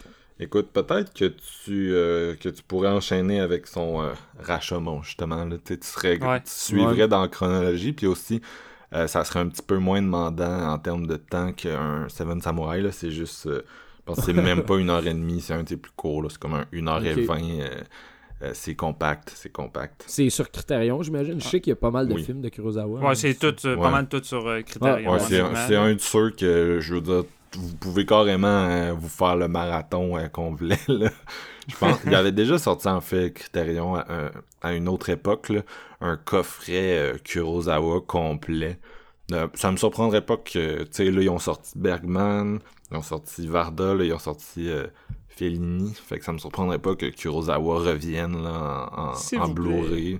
Je serais S'il vous plaît. je suis persuadé que c'est dans les prochains. Il y a Wong Kar-wai aussi qui s'en vient. Fait qu'ils sont, sont dans un mood. Ouais. euh, Insane. ben, je pense qu'ils ont capté que les coffrets, ça vend vraiment. Genre, il y a quelque chose dans le coffret, le, le côté complétionniste. puis, Ben euh, oui. Mais c'est plus économique que Ouais. tout acheter les films séparément déjà en partie. Oh. Je voyais un commentaire sur le net là, que il y a quelqu'un qui fait ben ça m'a juste fait rire là, c'est de quoi d'assez anodin mais qui dit pour les gens qui, qui étaient sûrs que le support physique était mort tu regardes toutes les compagnies qui pop encore de restauration parce qu'il y en a des nouvelles pratiquement à chaque année là, tu sais. Mm. Puis là c'est ça, je pense que c'est Marc qui disait à Steven Ordon mais qu'il y a- qu'il y a une compagnie qui va être juste de cinéma asiatique, je pense, Ouais. qui, qui va qui va sortir mais tu sais le, le support physique est est tout sauf mort dans le fond les collectionneurs sont encore là puis il y, a un- il y a un sentiment vraiment de complétion de, de complétionniste dans le fond qui, Parce qu'on qui est vraiment vivant on est passé d'une business, tu sais, euh, populiste, là, faute de mieux, à de quoi qui est vraiment plus niche. Mais ces Mm. niches-là, ils thrive. tu sais. Les, les gens qui appartiennent à ces niches-là, c'est vraiment... euh, ben, vous deux, les gars, vous en faites partie, en fait, là. On est, on est très fidèles. Vous êtes moins dans la niche Criterion, mais vous êtes dans la niche euh, Vinegar, la niche Arrow, là. Fait que, tu sais, Mm. toutes ces compagnies-là qui sortent des films euh, cultes, d'horreur, euh, des films qui fit beaucoup avec Séance de minuit, en fait, là, comme euh, angle de, de- de notre façon, le genre de film qu'on aime, en gros, là. euh, Mhm. qui, qui est ici, mais c'est ça, euh, c'est sûr que ces niches-là fonctionnent beaucoup, mais c'est parce qu'ils sortent des éditions limitées euh, qui ont de la grosse valeur et ciblent des gens qui savent la valeur que ça a, puis qui sont vraiment des, des collectionneurs, à l'opposé d'une autre époque où euh, euh, tu sais, tu faisais des, des millions juste à sortir un film en, en VHS ou en DVD bien standard, ça, ça c'est Ouais. sûr que c'est c'est fini là, c'est fini l'époque où Showgirls floppait au cinéma mais faisait comme 100 millions en VHS parce que tout le monde voulait voir euh, la le nudité euh, sans le malaise de, de le regarder dans une salle. Euh, fait que ouais, c'est c'est c'est ça l'a changé, ça a changé pardon, mais pour une business comme Criterion, c'est un peu la même chose quand on dit que l'industrie du livre était en déclin et tout, mais là les librairies indépendantes sont revenues euh, en force dans les dernières années, c'est parce qu'il y a Mm. ils, ils se sont repositionnés pour parler à la niche. Puis c'est la même chose avec les cinémas, j'ai l'impression là, tu sais, les cinémas sont un- avec le- le- l'épidémie de Covid, ça a accéléré le processus, là, mais euh, sont un peu on the way out, surtout les gros cinéplex. Tu sais, les gros cinéplex, à une certaine époque, ont tué les petites salles plus indépendantes. Puis Ouais. là, j'ai l'impression que tu sais, ça va être l'inverse la force des choses va tuer les gros cinéplex, mais il va rester des petites salles qui vont justement peut-être plus euh, Ouais. chercher à séduire un public tu sais, plus fidèle. Comme moi, je me considère comme un, un- un fidèle. euh, tu sais, je- je- cette, cette année, j'étais triste d'avoir abandonné mon, mon cinéma, mais tu sais, en, en temps normal, je me considère comme un fidèle euh, du clap, là, qui est le cinéma dans, de mon de mon quartier où je vis, euh, qui, qui qui est vraiment on est moins dans la rétrospective avec eux, mais tu sais, qui met beaucoup d'emphase à amener plein de sortes de cinémas différents, que ce soit des Mhm. films indépendants, euh, des fois même des films d'horreur que tu verrais pas ailleurs à Québec. Tu sais, il y a vraiment un, un gros travail qui est fait sur la programmation, puis un désir, tu sais, de plaire, euh, pas juste genre, ah, le film qui va le plus, tu sais, une logique vraiment mercantile de box-office, là. Ouais. Ils vont vraiment aller chercher des, des... On va vraiment avoir des expériences de cinéma euh, mémorables dans leur salle. Puis j'ai l'impression que eux, leur approche de la business est comme beaucoup plus soutenable dans, dans ce nouveau paradigme. C'est plus facile économiquement, je pense, une petite salle comme ça avec un public fidèle qu'une grosse salle avec des. Euh, ben, je veux dire, un gros cinéma avec des salles vides. Là, ouais, il suffit de voir le Mayfair depuis toutes ces années qu'il existe, puis euh, que justement, le public euh, fétiche est toujours là. Dis pas ça, j'ai entendu dire que ça allait fermer. à cause de la Je pense que j'en avais parlé il y a deux ou trois épisodes, mais tu sais, c'est comme, comme tu dis, toi, toi pour le clap, mais mettons, tu sais, moi, j'habite pas en ville à Montréal, mais je suis en banlieue, mais je, je prends le transport en commun, je descends, puis je fais la tournée des petits cinémas, je me fais un double ou un triplé, puis justement, tu sais, c'est ça, ça me, fait, ça me fait passer une belle journée en ville, je visite le cinéma moderne, je vais au, cinéma du parc, etc., tu sais. C'est ce genre de sortie-là qui fait en sorte que t'aimes le cinéma, veux, veux pas, tu sais, justement, te déplacer, puis te prendre le temps de checker, bon, aujourd'hui, tel film fit avec avec tel film entre les deux salles. Puis ça fait des belles journées. Tu sais, mettons, mon, mon Cinéplex, euh, mes parents vivent proche d'un des deux Cinéplex à Québec. Fait que j'ai, j'ai grandi là. J'ai été là euh, de 7 ans jusqu'à. J'y vais encore. Euh, en dehors du COVID, là, j'y vais encore euh, régulièrement à ce Cinéplex-là quand euh, ils ont un film que je veux voir, puis des, des, fois, des fois ça donne que c'est ça. Mais j'aurais jamais cette espèce d'attachement émotif-là. Euh, mettons qu'il fermerait, je veux dire, ça serait triste dans un sens, parce que j'aurais tous ces souvenirs-là qui remontent à, tu sais, genre à 8 ans, quand j'étais allé avec mon père voir telle affaire, aller voir le Lord of the Rings ou aller, tu sais, à ma première date avec mon ex à genre 14-15 ans, tu sais, qu'on était, on était allé voir ça, 4. Tous ces moments-là restent dans Oh my god, tu voulais tuer ton couple d'avance? ah, ça, ça, a duré euh, un trois ans et demi après, Steven. ok, c'est pas super. ça a payé, mais le, le pire, c'est que c'est pas moi qui l'avais, qui l'avais proposé. Je n'aurais pas forcé quelqu'un à voir ça.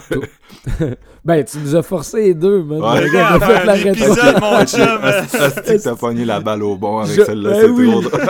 c'est trop drôle. Non, mais vous, autres, vous, autres, vous autres, c'est pas pareil. C'est pas pareil. C'est parce que je m'en ai rien à faire. J'ai jamais forcer quelqu'un à écouter ça. Ouais, ouais, man, je les avais même pas toutes vues avant qu'on fasse la rétro C'est que bon, sérieux? Mais non, euh, c'est ça, je suis pas à ce point-là déconnecté euh, socialement. Mais. euh, non, ben c'est ça, fait que ça reste un, cinéma que, le, le, jour où il va fermer, je vais me rappeler de mes souvenirs, mais en même temps, j'aurai pas de tristesse pour l'institution parce que je la vois juste comme quelque chose de mercantile. C'est un échange mon argent contre ton gros écran, puis ça n'a pas de personnalité, ça n'a pas d'âme. Je sais pas si vous comprenez ce que je veux dire, mais ben oui. ça, sais, le, film a une âme, le fait de le voir dans cette grande salle-là, dans le noir, a une âme. Les gens avec qui je vais les voir, cette expérience-là, ça reste. Le reste, eh. Puis c'est ça, Criterion, c'est la même chose. T'sais, Criterion, ils ont ah trouvé une façon de rendre ça personnel, de rendre ça unique de, de, de rendre cette expérience-là, d'acheter, tu sais. Je sais pas si, je sais pas c'est quoi. Est-ce que c'est les numéros sur le côté? Est-ce que c'est toutes les, les, les specials? Est-ce que c'est le cover art? Je pense que c'est un mélange de, de tout ça, mais il y a comme, il y a quelque chose dans l'expérience d'avoir un critérion qui s'apparente pas à l'expérience de acheter le, le nouveau Blu-ray de Universal, tu sais. Ouais. Moi, le feeling que j'ai quand j'achète un nouveau euh, Blu-ray de Criterion ou un coffret, c'est que j'achète une part d'histoire du cinéma. C'est vraiment le feeling que j'ai. C'est comme si Criterion c'était une grande bible, puis chaque Blu-ray c'est une page. Mais en même temps. J'avais l'impression d'acheter Salo euh, en Criterion et la police allait débarquer chez nous. T'achètes un des, des, des mille et un petits coffrets LED d'Hitchcock qui traînent sur euh, Amazon. Il y, en a des cool, mais il y en a des, des un peu douteux. je, sais pas c'est qui qui a les droits, mais il y en a tellement des coffrets d'Hitchcock. Puis on dirait que t'as pas le feeling. T'as pas ce feeling-là. Je sais pas comment dire, mais je sais pas. Je sais pas. C'est la même chose. Vinegar Syndrome ont un peu été essayé de chercher le même effet. Là. Eux autres aussi, ils ont, les, les, les arts euh, spéciaux, puis ils ont les numéros sur le côté. Ils ont vraiment... Euh, c'est le playbook Criterion. Là les gros distributeurs, genre Universal, euh, Sony, ces trucs-là, c'est pas mal l'équivalent de tes gros tes grosses chaînes de cinéma. eux, ils sortent, ils sortent des trucs cool, mais c'est basic, tandis que t'as les compagnies t'as des compagnies plus indie qui, eux, te donnent vraiment tout ce que tu veux d'une belle édition d'un film. Moi qui ça. vous disais que je voulais pas racheter de Fear, puis finalement, il montre le, le, le, le slipcover, puis je suis comme, ah, c'est qui est beau, moi. Hey, ça 4K, serait le imagine, fun. de filles en En 4K, mon 4K chum. de Fear Uncut. T'imagines-tu, man? C'est sérieux. J'ai trouvé le- une édition Blu-ray. Ça a pris un, un mois et demi d'import à 10$, piastres, man. Ça a coûté genre 15$ piastres de shipping, mon gars. Puis là, ils nous sortent un gros 4K. Puis je trouve même pas le film bon, puis je le veux. T'imagines-tu comment ils nous ont dans, dans, dans leurs mains? là? C'est Ça, on appelle ça de la torture psychologique, mon. Hein, la torture monétaire. de Fear en 4K. C'est qui qui veut ça, tabarnak? Ben, Nous moi. autres. Finalement, ouais, c'est ça. Ben, moi. Ok, donc euh, avec ça, on va passer au deuxième. Hey, hey, il restait toi puis moi pour les notes. Ah. on avait juste dit JF. Hey, Il y a de la dérape aujourd'hui. Hein, Steven, c'est quoi ta Oh note? yeah! Euh, moi, ma note, c'est un gros euh, 4 sur 5. Euh, j'ai vraiment trippé du, du très bon Kurosawa et un excellent polar. Puis je veux revenir sur de quoi d'en arrière, parce que je l'ai pas oublié, mais je te dis ça, Jeff. Là. Je sais Ouais. que le, le 3h30 peut-être de Seven Samurai t'a fait peur, mais ce film-là est plus grand que nature. Son 3h30, là, il est inexistant. Tu sais, les personnages, la, réalisation, le traitement, l'histoire, tout, tout, tout est parfait. Fait que jamais, d'après moi, tu vas t'ennuyer en Ouais, écoutant Seven Samurai. C'est vraiment, c'est vraiment une épopée. J'ai j'ai Incroyable, traversé incroyable. Gone with the Wind, fait que je peux me faire Seven Samurai, c'est sûr et Ouais, certain. c'est ça. Moi, j'irais avec un, un 4 aussi. là. C'est ça. C'est pas nécessairement le, son film le plus caractéristique. Euh, c'est quand même un bon endroit où commencer. Euh, c'est pour ça que je suis, tu sais, Jeff, je suis comme. T'as fait un bon choix. T'as fait un bon choix. C'est Ouais, une bonne ouais, place ouais, où commencer parce que c'est un bon film. Euh, Il y a beaucoup d'éléments Kurosawa. C'est définitivement intéressant, mais en même temps, t'es juste au début. T'as juste soulevé le coin du, du, du truc. T'as pas encore vu comme l'image centrale. Fait que, euh, ouais, c'est une bonne place où commencer. Puis c'est un film, c'est ça, c'est moins unique que d'autres de ses projets, mais c'est vraiment prenant quand tu le visionnes. Fait que c'est un peu ma définition d'un 4, là. tu sais, de quoi de vraiment bien exécuté, tu sais, qui est vraiment en phase Putain de cinéma, man. Du putain de cinéma. Des derniers jours, je me suis tapé beaucoup de merde. J'essaie d'être à jour dans les films de 2021, puis je suis tombé sur des cochonneries. C'est ça qui arrive. Puis là, je, je me retapais ça, puis j'étais comme. C'est ça du cinéma. c'est- ça du cinéma. Merci Kurosawa. Ouais. Ouais, des, des fois, t'as besoin de cette, de cette petite piqûre-là, euh, Ouais. avec des classiques, là. De voir Mm. quelqu'un qui sait totalement ce qu'il fait, euh, ça fait du bien. Ça fait du bien. Mm. Et euh, parlant de savoir ce qu'on fait, euh, on va embarquer dans un, un- un cas assez spécial, c'est-à-dire Branded to Kill.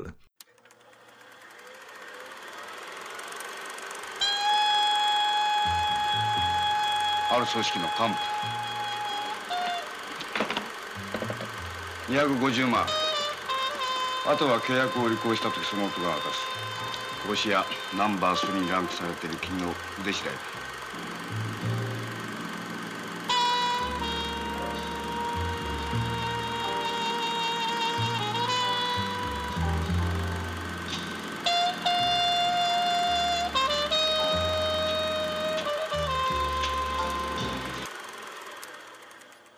Donc, Branded to Kill, film de 1967, c'est écrit par, euh, c'est réalisé pardon par Seijun Suzuki. Euh, c'est écrit par euh, Hachiro Guryu et euh, ça met en scène Joe Shishido, Koji Nanbara, Anu Mari et Mariko Ogawa. Donc film qui est comme on dirait que sa réputation est plus large que le produit fini parfois. Pourquoi? Parce que Branded to Kill est un film de, du studio Nikatsu, studio japonais euh, d'importance. Puis euh, c'est un projet qui appartient à la série B japonaise. Euh, à l'époque, c'était commun d'avoir des ce qu'on appelait des Aujourd'hui, la série B, ça a comme un sens de film un peu plus cheapo, mais à l'époque, c'était vraiment... Ouais. Il y avait un film avant le film de série A, avant le programme principal, c'était un des, des euh, double bill, et la série B, c'était comme le film un peu plus cheapo que tu mettais avant, tu sais.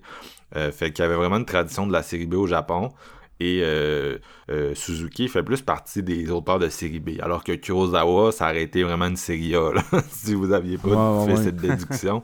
Euh, il a travaillé longtemps pour le studio Nikatsu, a fait de nombreux longs métrages. C'est quelqu'un qui est très connu. Il y a plusieurs de ses films d'ailleurs sur le Criterion Channel, notamment dans la, dans la section euh, film noir japonais, là, Youth of the Beast, euh, Tokyo Drifter, qui est parfois considéré comme son meilleur, mais ça essaye, ça pas mal entre ça et, et Branded to Kill. Mais si vous connaissez pas le mm. cinéaste, je vous conseillerais peut-être de commencer par Tokyo Drifter, parce que Branded n'est pas nécessairement...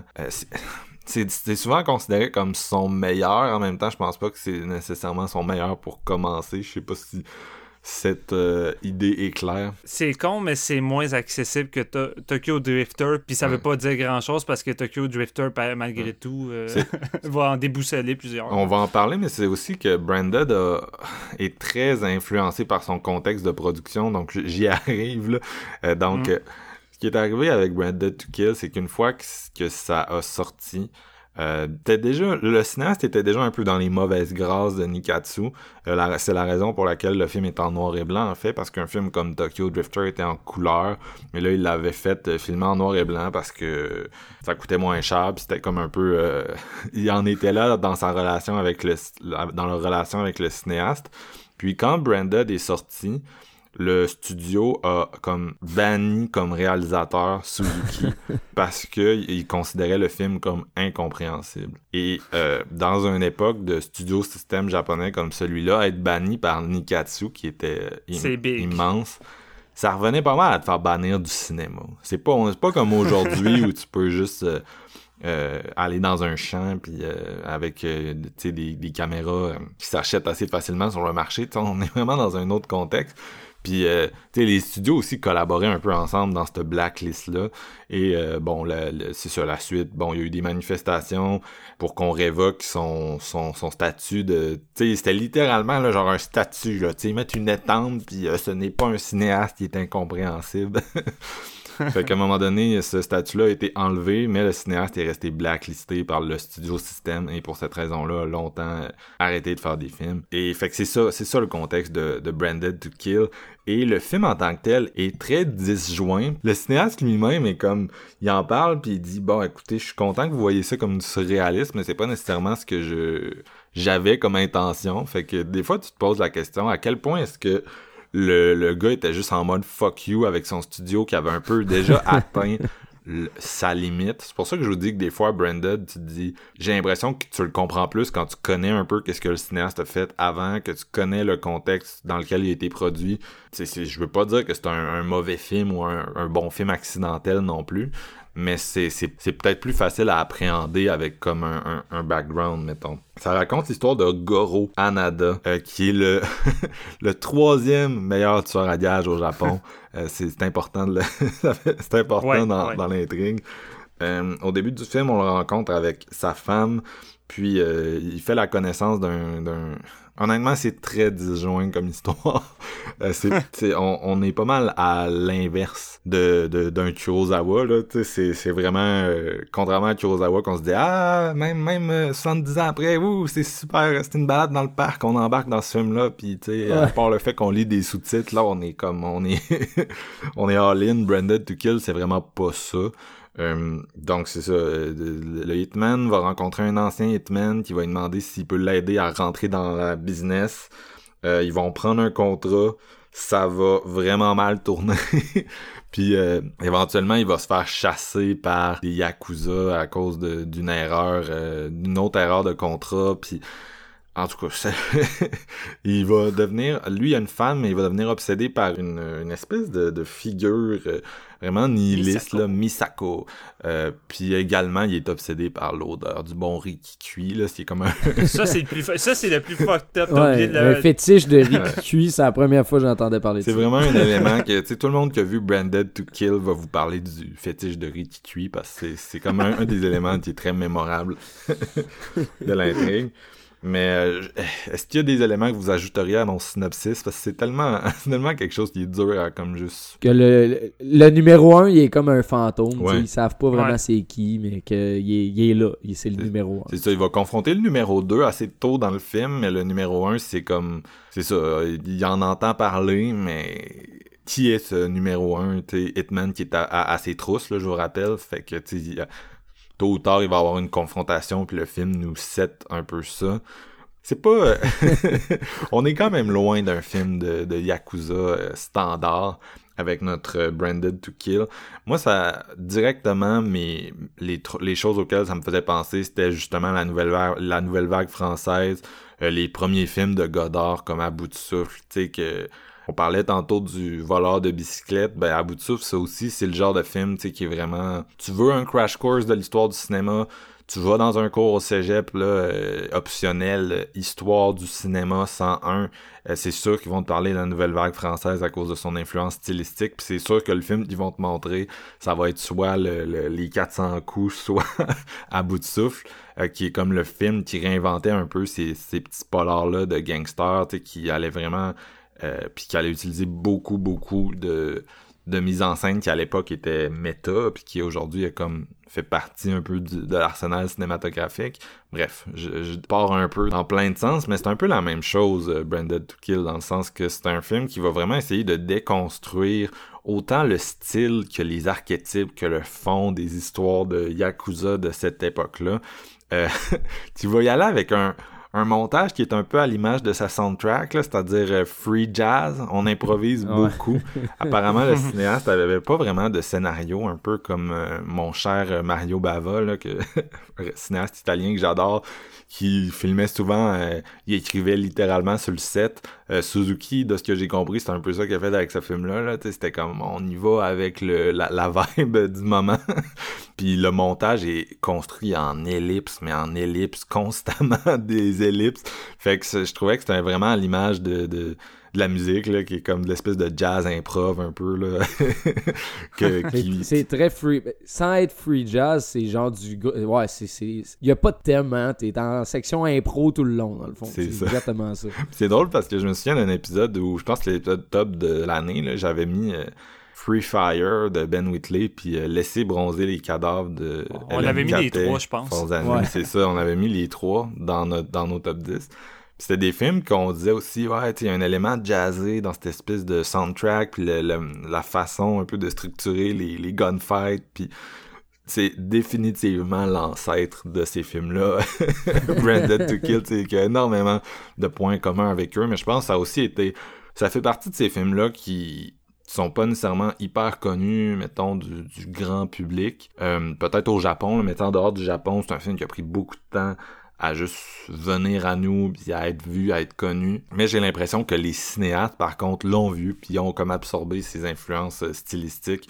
Fait que c'est le genre de film que t'as peut-être pas vu, mais t'as vu comme t'as vu l'arbre là qui a créé, tu il y a comme un arbre stylistique là, puis t'as vu euh, les cinéastes américains, les John Woo qui ont comme puisé euh, dans, dans, dans ce que ce, gars-là a fait. Les, les compositions visuelles sont assez impressionnantes. On est, c'est ça, c'est vraiment des effets de style excessifs partout tout le temps. Des zooms, des zooms là, euh, agressifs, serait peut-être mon adjectif du jour pour les définir. Euh, de la surimpression de, de, de, comme des moments où ils vont nous, il y a beaucoup de papillons dans ce film-là, puis il y a des moments où ils vont juste surimprimer des papillons dans l'image, puis euh, il y a beaucoup d'éléments. Parlais tantôt de Godard, là, ça me faisait aussi penser à le mépris de lui ou à le conformisme de Bertolucci, tu sais, ce genre de film-là qui essaye comme de, vraiment là, créer un espèce de personnage, de, mythe quasiment, puis qui vont utiliser des gros backgrounds architecturaux pour créer des images. Ben, il y a ça aussi dans ce film-là.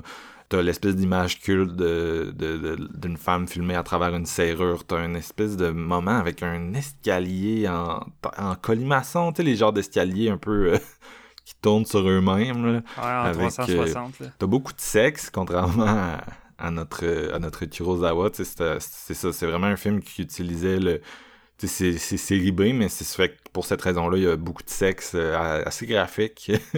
il y a beaucoup de violence. On est vraiment dans un autre, on est vraiment dans un autre vibe. il y a le côté. Euh, mais tu sais, je, trouve que les séquences euh, de sexe sont tournées avec beaucoup de classe et une certaine beauté ici. C'est jamais genre dans le gros plan d'exploitation et des gros plans sur les seins puis l'entrejambe. Ici, c'est tout le temps beau. On, on sent parce qu'on sent que ça origine d'une culture d'exploitation mais c'est sûr que le cinéaste, c'est pas ça son projet. C'est ça que j'essaie de dire euh, depuis tantôt. Je, je, suis pas tout le temps clair comme personne, vous avez peut-être remarqué, mais c'est c'est vraiment ça qu'il essaie de, de, créer. C'est quelque chose de. Il va prendre ces éléments-là de base, mais il va vraiment aller plus loin, puis il va essayer de créer un... C'était encore euh, comme dans notre euh, Stray Dog, mais un espèce de psyché, euh, je sais pas si je peux dire national, mais tu sais, c'est vraiment un personnage qui va représenter beaucoup de, de valeurs. Qui est vraiment, c'est un personnage qui est, il est, vraiment genre, il se définit par son, côté de, tueur, puis il a pas grand chose en dehors de ça. sais. Il se fait un pote, puis son pote meurt. C'est un film qui est très, très nihiliste en fait. Là. Puis euh, le personnage de, de Misuko là, qui représente un peu c'est un peu une espèce de fantôme dans un sens, là, une espèce de figure vraiment. Euh, elle n'est pas décrite comme telle dans l'histoire, mais la façon qu'elle est mise en scène, moi, c'est comme ça que je l'apercevais. C'est vraiment. C'est un peu la mort.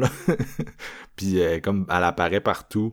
Puis c'est ça, dans un espèce de style super disjoint. Fait que les premières fois qu'elle apparaît, t'es comme juste hein, puis faut que t'intègres graduellement c'est qui ce personnage-là. Puis il y a beaucoup, il y a beaucoup de ça. Euh, il y a beaucoup de ça dans ce film-là. Les scènes d'action sont vraiment spectaculaires, Steven. T'as dû...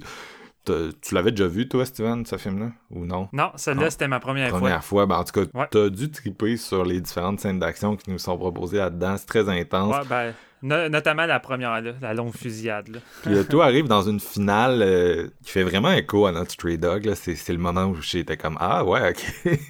Mais tu sais, c'est très différent en même temps. C'est pas l'espèce de confrontation hyper. Euh, dans l'orage, euh, hyper euh, dramatique, quasi euh, shakespearienne. C'est, ben, c'est dramatique aussi dans celui-là, là, mais c'est comme sur un ring de boxe qui est éclairé d'une façon super expressionniste. Puis là, je vous, je décrirai pas trop quand même, là, on va pas aller jusque-là, mais j'ai quand même déjà proposé un spoiler, un petit spoiler, là, mais c'est le genre de film que tu regrettes que Séance de minuit soit pas sur YouTube comme nos amis de les films dans le cabanon parce que euh, tu t'aimerais ça montrer des extraits parce que c'est un film que qui utilise vraiment le médium à son, à son maximum, c'est-à-dire euh, beaucoup de poésie visuelle et sonore. Le film sonorement est vraiment intéressant aussi.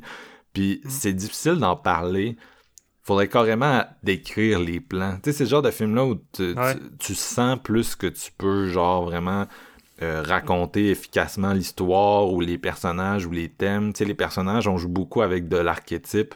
Puis c'est vraiment sensoriel comme expérience, c'est vraiment spécial. Je voulais vraiment comme le, le plugger à séance parce que j'ai l'impression que c'est un film qui est culte, mais en même temps qui est pas qui est pas tant connu. Puis c'est vraiment le, le, genre de film que j'aimerais ça qui tombe sur la route de nos auditeurs puis qui ils puissent le découvrir. Pour les amateurs du cinéma asiatique, surtout japonais, je pense que celui-là est quand même, euh, quand même un, gros morceau. Là, euh, avec Tokyo Drifter, c'est vraiment c'est comme ces deux plus connus, je pense, à mes yeux. Là.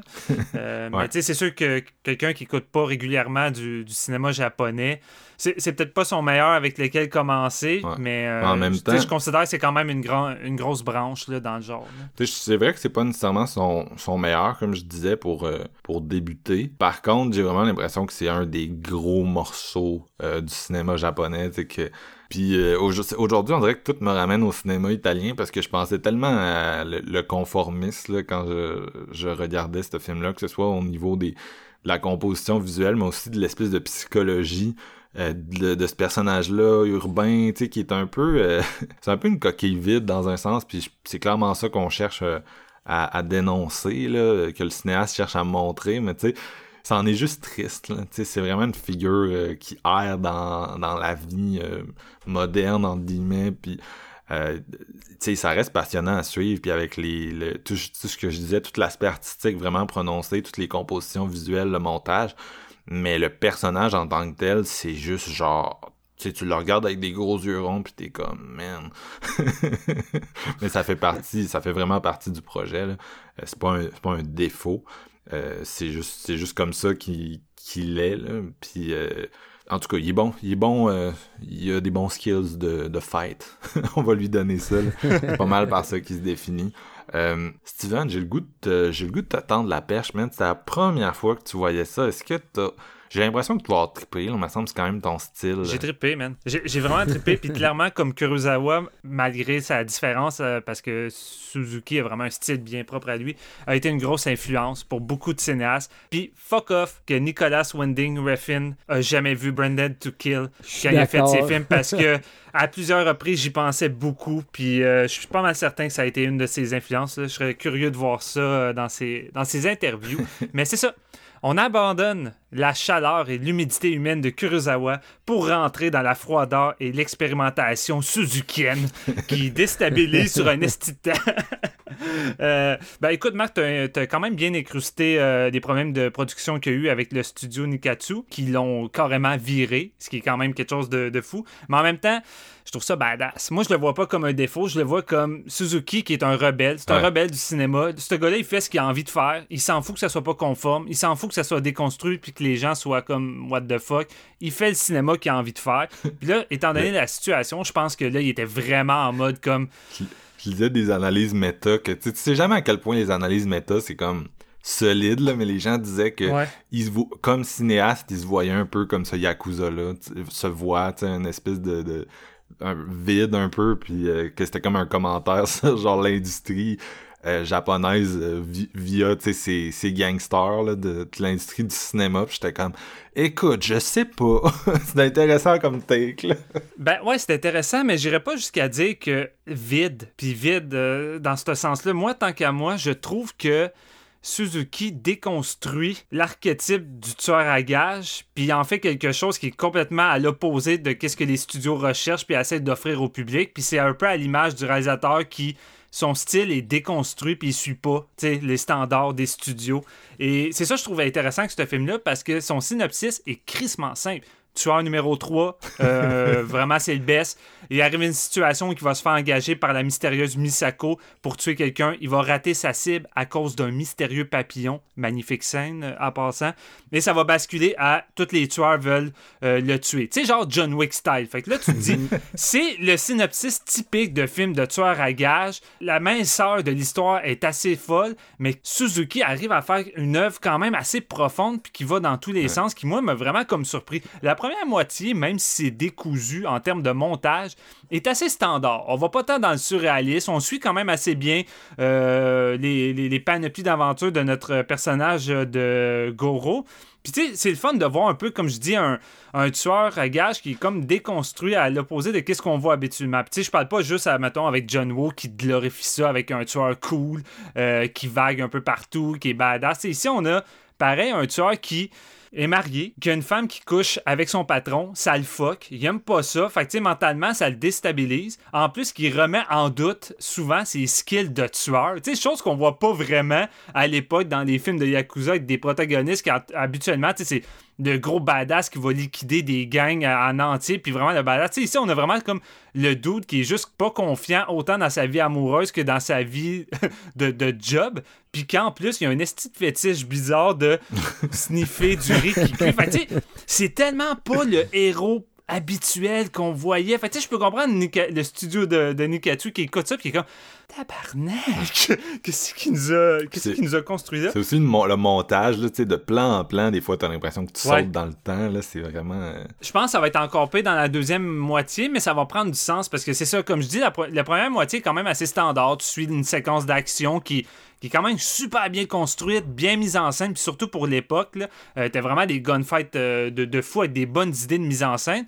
Mais à partir de quand que Goro même va rencontrer la fameuse Misako, déjà cette scène-là, elle a une aura euh, psychédélique, surréaliste. Puis tu sais, tu, tu m'as un peu volé mon mot, mais pour moi, je la voyais comme... euh, comme la mort aussi, Marc-Antoine, la façon qu'elle arrive, puis à toutes les fois que ce personnage-là entre en scène, c'est tout le temps de la pluie. Il y a tout le temps quelque chose de morbide. La pluie est omniprésente dès qu'elle est là. Elle est tout le temps entourée d'animaux comme avec des aiguilles, des papillons. De- sur son pare-brise de, de voiture, elle a des petits, je pense, des petits écureuils d'accrochés morts. Tu sais, puis t'as t'as l'impression que cette fille-là est en train de l'idée, est en train de l'idée notre héros vers un destin mortel certain. Tu sais, puis c'est ça qui arrive en quelque sorte. C'est à cause d'elle qu'il va se retrouver dans une situation où que on dirait qu'il va se faire poursuivre par le diable. Tu sais, le numéro un, c'est pratiquement le diable. Tu vois jamais, il est partout, c'est un expert. tu sais, Il a pas l'air vrai. Fait qu'un peu comme à l'image de Misako, on dirait que c'est comme deux personnages surréaliste. Puis c'est là que notre personnage principal va devenir à l'image de son collègue au début qui essaie de rentrer, qui était un ancien tueur, qui est devenu alcoolique, qui est devenu fou. Puis tu te dis, ce gars-là, il a sûrement rencontré Misako, puis ça l'a foutu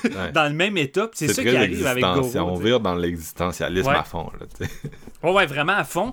Et c'est à partir de là, je pense que la deuxième moitié de ce film-là prend tout son sens, à mes yeux, dans le style de Suzuki, où c'est contrairement à Kurosawa, qui c'est très ancré dans la réalité, des fois à la limite du documentaire, euh, ou qu'on véhicule à travers les émotions des personnages, ben Suzuki, lui, c'est vraiment un cinéma plus surréaliste, à la limite des fois de la BD dans sa composition des plans qui semblent vraiment sortir d'ailleurs. Et... Il y avait quelqu'un qui disait euh, anarcho-pop, je trouvais que c'était un bon, un bon qualificatif. c'est le côté BDS, mais en même temps, c'est comme anarchique, là, autant dans sa représentation euh, dans, dans sa structure. non, c'est ça, exactement. Puis c'est un film où que ça va vraiment se construire à travers son réalisme visuel. Puis la deuxième moitié, c'est que ça. Il va pratiquement avoir plus de dialogue qui va vaguer. Puis tout va passer à travers les, les compositions de plans de Suzuki. Mais chaque plan, chaque cadrage, chaque image surréaliste qui s'en dégage. Tu sais, j'ai voulu mettre euh, une photo de couverture sur ma page Facebook après avoir vu le film, puis là je cherchais, je cherchais, puis j'étais comme je sais pas quel je sais pas quel choisir. autant autant les plans symboliques de Goro à travers les, les, murs de Papillon, Papillon qui est la cause un peu de son, son malheur avec le papillon qui va sur son gun, que tous les plans avec Misako qui est visuellement, elle dégage quelque chose d'attirant. Tu comprends pourquoi Goro est après elle. Elle est vraiment comme. L'actrice est vraiment belle de base, mais elle a un, un aura naturellement attrayant. Puis, à chaque fois qu'elle est là, c'est tellement énigmatique sa, présence. Fait que je trouve que il véhicule ça à travers des espèces de plans surréalistes, euh, morbides. c'est à la limite du morbide par moment. Puis c'est ça qui fait que c'est vraiment trippant. Puis à un moment donné, tu, vas passer ce passage-là, puis tu vas arriver à l'affrontement final. L'affrontement final qui dure genre, je pense que ça dure 20 minutes. C'est un 20 minutes où que c'est un affrontement psychologique entre numéro 1 puis notre, euh, notre protagoniste Goro. puis c'est fucked up.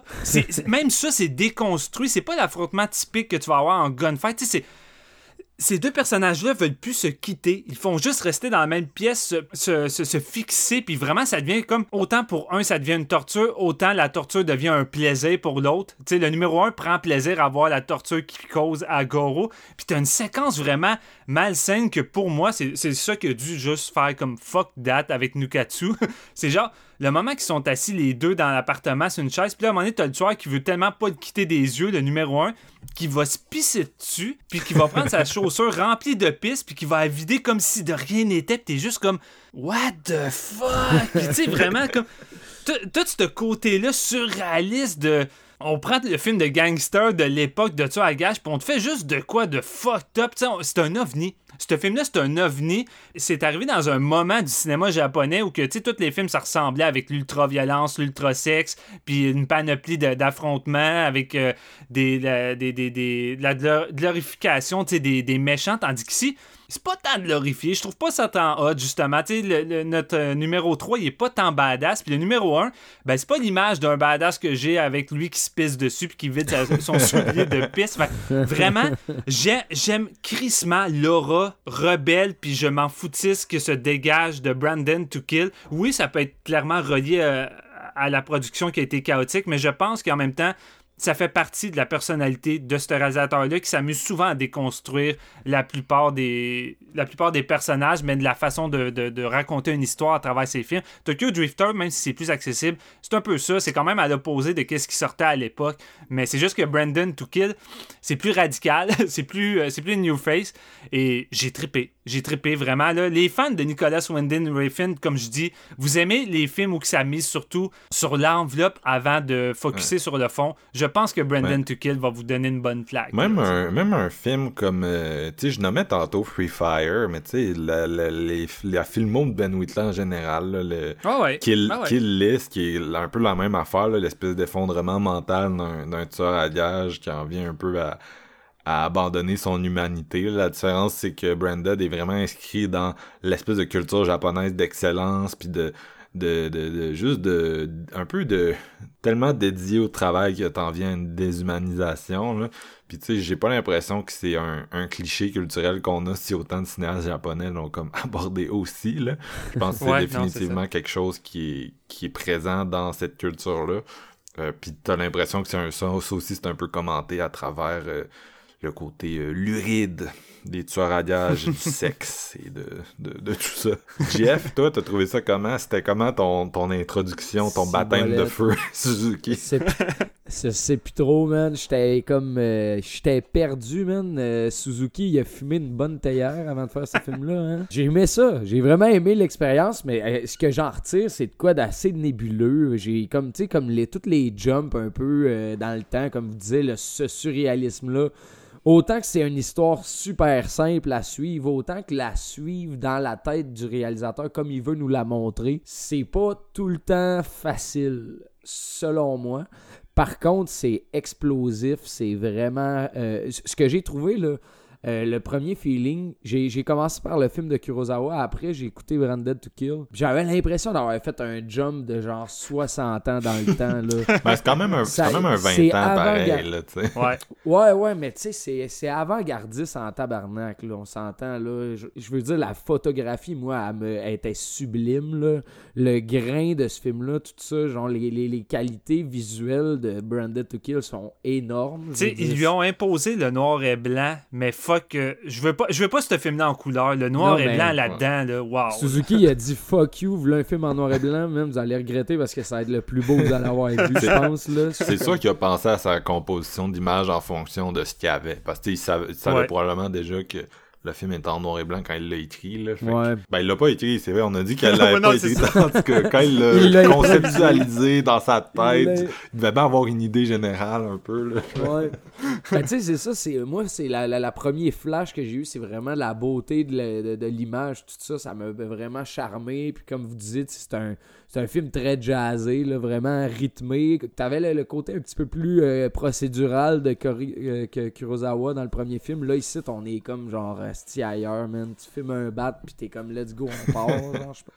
Euh, j'ai vraiment, vraiment aimé la ride. J'ai trouvé ça funky, man. Les personnages, comme vous dites, là, tu sais, sans vouloir euh, répéter tout ça, mais tu sais, les, les personnages sont pas conventionnels, sont vraiment hauts en couleur, sont vraiment comme écrits en gras, tu. J'avais l'impression de ce, côté saturé, là, vraiment le fun. Euh, entre autres, le personnage de, de, Misako, justement, sa présence, l'espèce de... T'as le côté euh, assassin poétique, t'as un côté comme érotique vraiment comme profond qui est très très bien maîtrisé. Je trouvais que ça dégageait vraiment de quoi de fort là, tu sais, de, de, de, de, quoi que tu ressens. euh, Très passionné. C'est sûr que quand tu vois quelqu'un qui, de, un couple en train de faire l'amour partout dans l'appartement, rendu des escaliers dans une position pas possible, t'es comme, ok, oui. la passion est là.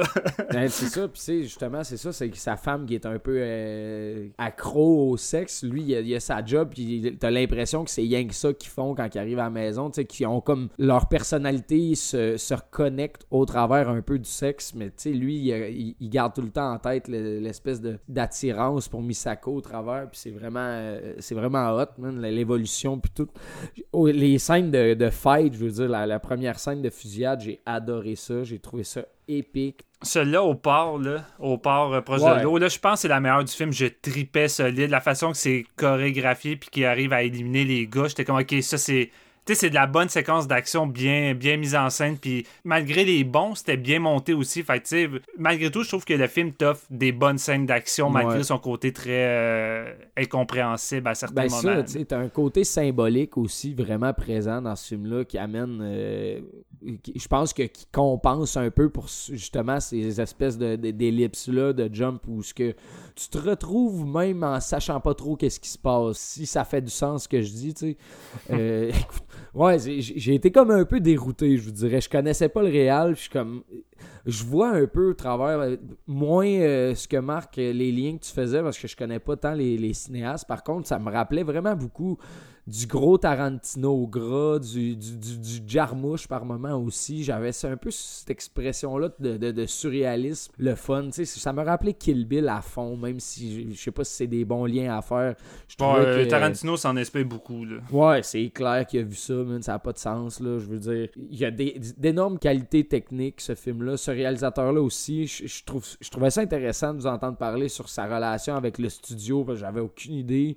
Mais c'est sûr, en esti, que s'il était sa blacklist avant ce film-là, ça y a comme coupé l'herbe sous le pied, puis genre, let's go, on tourne plus euh, de financement, tout est banni, tu sais, ça fait du sens. Euh, surtout en 67, ce film-là, je veux dire, je me, je me demande vraiment beaucoup, et la réaction du public en 67 quand ils ont vu ça, man, ça devait être de quoi, là, d'ailleurs, complètement, je veux dire. Je pense pas que le studio a dû le pousser beaucoup, par exemple. Non, ça a dû sortir comme euh, ben en dessous là, dans Ouais. quelques cinémas. Puis en 67, c'est parce que si le studio veut pas que tu le vois, tu le verras pas. hein. Il y a pas, y a Non, pas tant de home hein. vidéo pis tout ça. Euh, j'ai- non, j'ai aimé ça. J'ai j'ai- j'ai aimé, euh, j'ai aimé la vibe. J'ai- C'était comme vraiment, comme tu disais, Steven, un ovni, man. Je me suis juste laissé emporter par ça.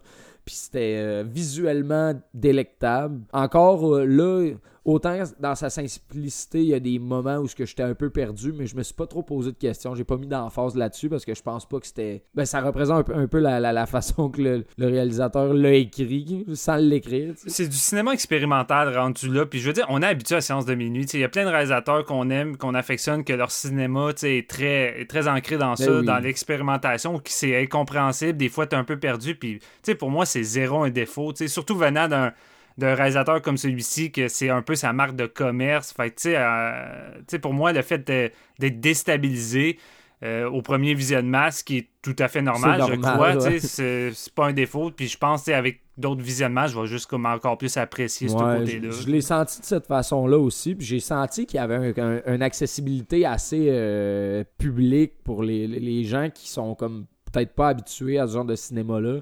Je pense que c'est relativement accessible, même dans son Ouais. côté excessivement sauté. Ouais. Euh, parce que je- pour un film de 67, je trouve que c'est très avant-gardiste, puis c'est euh, euh, très moderne, si je peux le dire, dans, dans- dans- dans son approche. Ben, tu sais, c'était pas mal à, à l'image avant de, de qu'est-ce qu'on allait avoir dans les années 70. Tu sais, ces films-là qui allaient devenir justement encore plus psychédéliques Ouais, avec des effets de- visuels. Tu sais, vraiment, tu sais, Suzuki est comme, il est arrivé d'avance avec ça. Ouais, je, je suis d'accord. Le, le prix 70, un peu psychédélique, là, vraiment, euh, en- ben, qui transparaît dans la musique aussi. là. Je veux dire que les années 70, c'était ça. C'était un peu un, un fuck you, on fait de quoi de différent. Mm.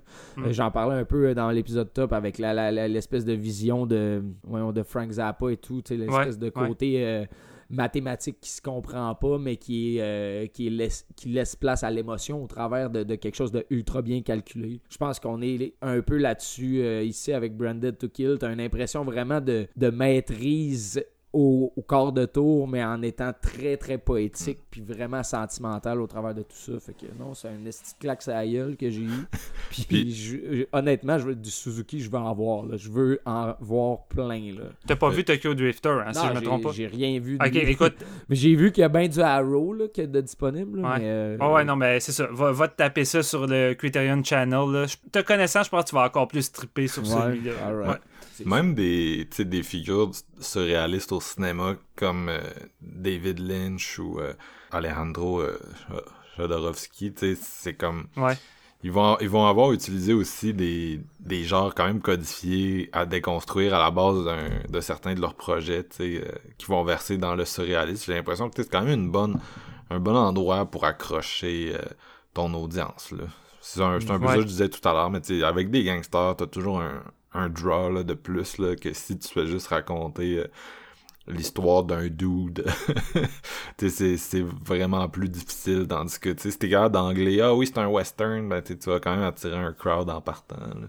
Lynch, c'est la même chose. Je pense une des raisons que y a autant, ça a autant fonctionné ce qu'il fait, c'était que ses premiers films, il- je veux dire, tu penses à un Wild at Heart là, avec Nick Cage, c'est c'est un Ouais. espèce de road movie, euh, un peu rock de, de deux personnages qui s'enfuient, ou un Blue Velvet qui a comme toute une espèce Ouais. d'enquête autour de du film, c'est des, des projets qui vont comme avancer un peu son, son style, mais en même temps, t'as quand même de quoi t'accrocher, versus certaines choses modernes qu'on voit, là, qui sont juste des espèces d'immenses mindfuck, puis qui vont uniquement parler à un, à public d'initiés. ben non, mais tu sais, je... Mettons, je comprends qu'un cinéaste comme lui peut comme approfondir parce que tu te dis le public qui l'a suivi depuis le début, il est peut-être prêt à en avoir plus, tu sais, de fois en fois, tu sais. Ouais. un peu comme un, un Dario Argento que tu sais, tu suis un peu son évolution à travers les années 70, puis à un moment donné, il arrive à Inferno, qui est comme ce que lui Mm. a fait de plus proche d'un d'un cinéma, tu sais, euh, qui verse dans l'abstraction, là. Euh, Ouais. Mais tu sais, quand t'as vu ces autres films avant, tu on dirait que t'es prêt à, à voir ça parce que t'as quand même un certain... Euh, comprends un peu c'est quoi son, son, son esthétique, Mm. puis qu'est-ce qu'il cherche à faire, puis... Après Inferno puis Opéra, tout ça, t'es pas prêt à Dracula 3D. Ah, mais là, t'as un jump, t'as énormément de bons films en opéra. Ben puis oui, ben oui, Dracula ben 3D. Là. oui, c'est sûr. Faut pas que tu mènes euh, en bateau nos auditeurs. Là. On est des défenseurs d'Argento. Ben oui, j'adore Argento, écoute. Ben oui. Allez voir Stendhal Syndrome puis redécouvrez ça. Point. Ma parenthèse. C'est bon, c'est bon, ça, Stand Ben oui, Syndrome. c'est solide, man. Ben oui. Puis qu'est-ce qui est drôle, c'est que moi, avant de voir Brendan to Kill, ça faisait plusieurs années que j'avais vu Pistol Opera de 2001, qui est une espèce de fausse suite reboot. Puis honnêtement, c'est un des plus gros mindfuck que j'avais eu. Puis tu sais, si, si les gens du studio ont comme trouvé ça fucké, Brendan to Kill, ben dites-vous que Pistol Opera, c'est genre ça, mais x 10. Là. Vraiment, il va au bout de son concept, mais du début jusqu'à la fin, puis t'as pas grand-chose à t'accrocher. C'est c'est surréaliste sur un esti de temps, c'est genre le paroxysme. Euh, puis, je l'ai pas revu depuis, mais là, après avoir vu Brendan to Kill, je suis comme, OK, faut que je revisite. Puis c'était. Clairement, là, j'ai plus le baggage pour peut-être mieux l'apprécier, parce qu'à l'époque, j'avais juste eu un mindfuck. Moi, je voyais le titre Pistol Opéra, euh, adolescent, je me dis, yeah, ça va être genre du John Woo avec des gunfights. non, pas tant. Parce que tu as quand même fait quelques films après euh, Branded, là. euh, comme on disait, il y a comme eu une longue, une, comme une dizaine d'années où on l'a juste plus vu. Euh, après, la- après Ouais. ça, dans les années 70-80, il a, il a refait des, des projets, là.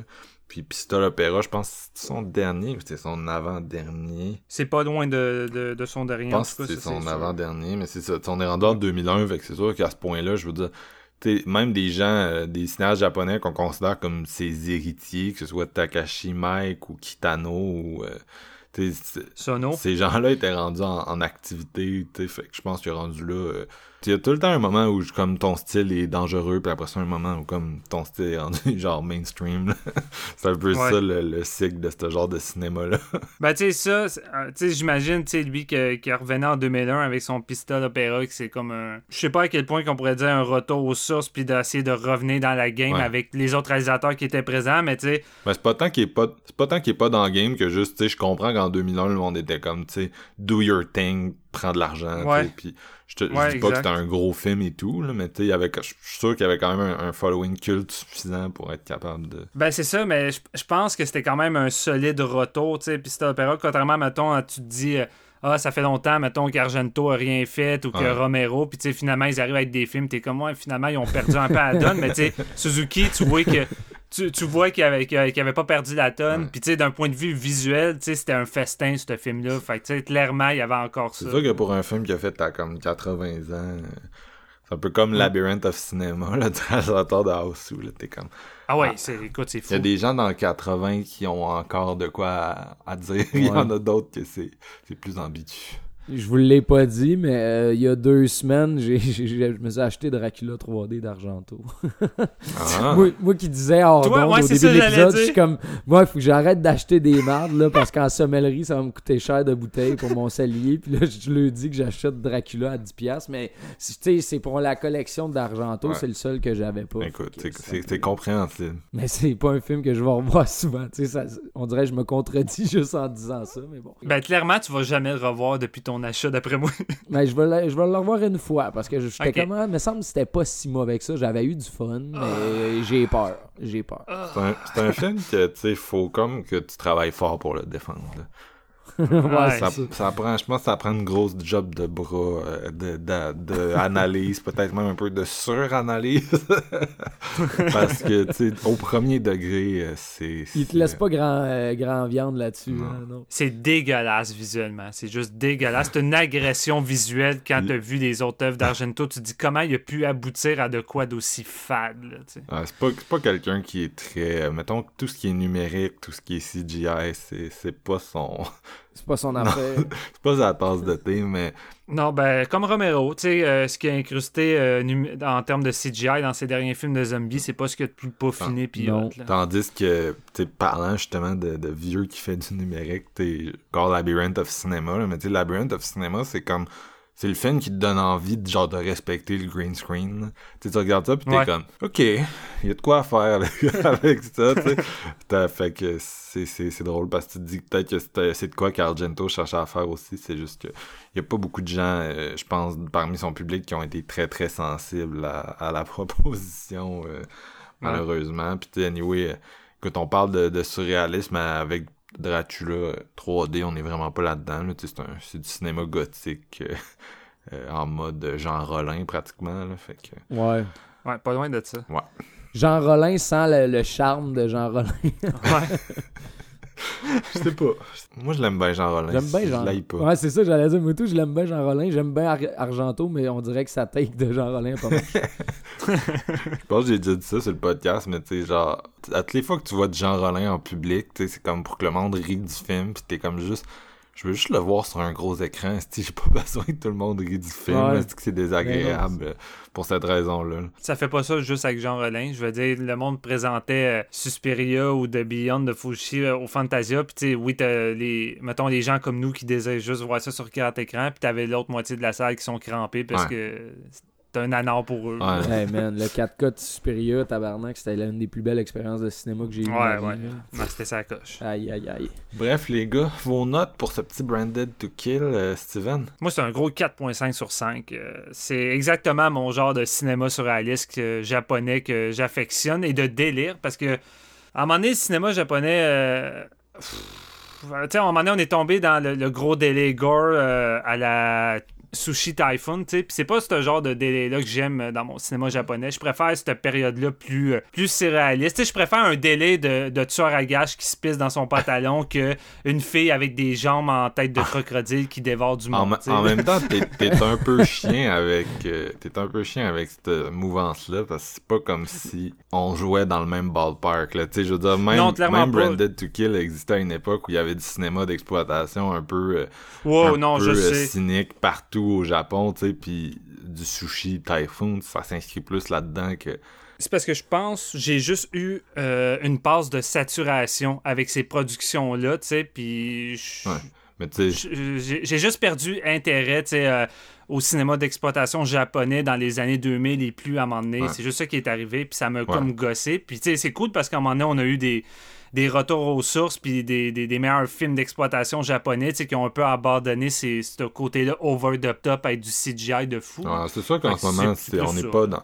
En dehors de Sion Sono, là, qui est toujours fiable, mais en dehors de lui, on est- on n'est pas tellement dans une période euh, super prolifique, j'ai l'impression. euh, tu sais, il y a quand Ouais. même des cinéastes intéressants. là. On parlait de. Le, le, ah, je me souviens plus de son nom. Le réalisateur de Labyrinthe euh, of Cinema, Ouais, mais justement. euh, moi je pensais à celui qui a fait euh, It Comes là, puis World of Kanako. Il y a quand même des, Oui, quand même oui, des oui, gens oui, vraiment oui. Ah, intéressants. là.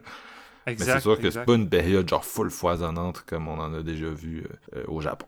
Euh, JF, ta note? Moi, euh, ouais, un 4.5 aussi. Une Christie de bonne ride, pour vrai. Ça m'a surpris, ça m'a dérouté, mais c'est le, genre de cinéma que j'aime, Ouais. justement, qui te prend à court puis qui t'amène à vraiment ailleurs. Ça m'a fait découvrir un réalisateur qui m'intéresse énormément. Donc, euh, Ça demande un Ouais. deuxième visionnement, celui-là. là, ouais, ouais, certainement.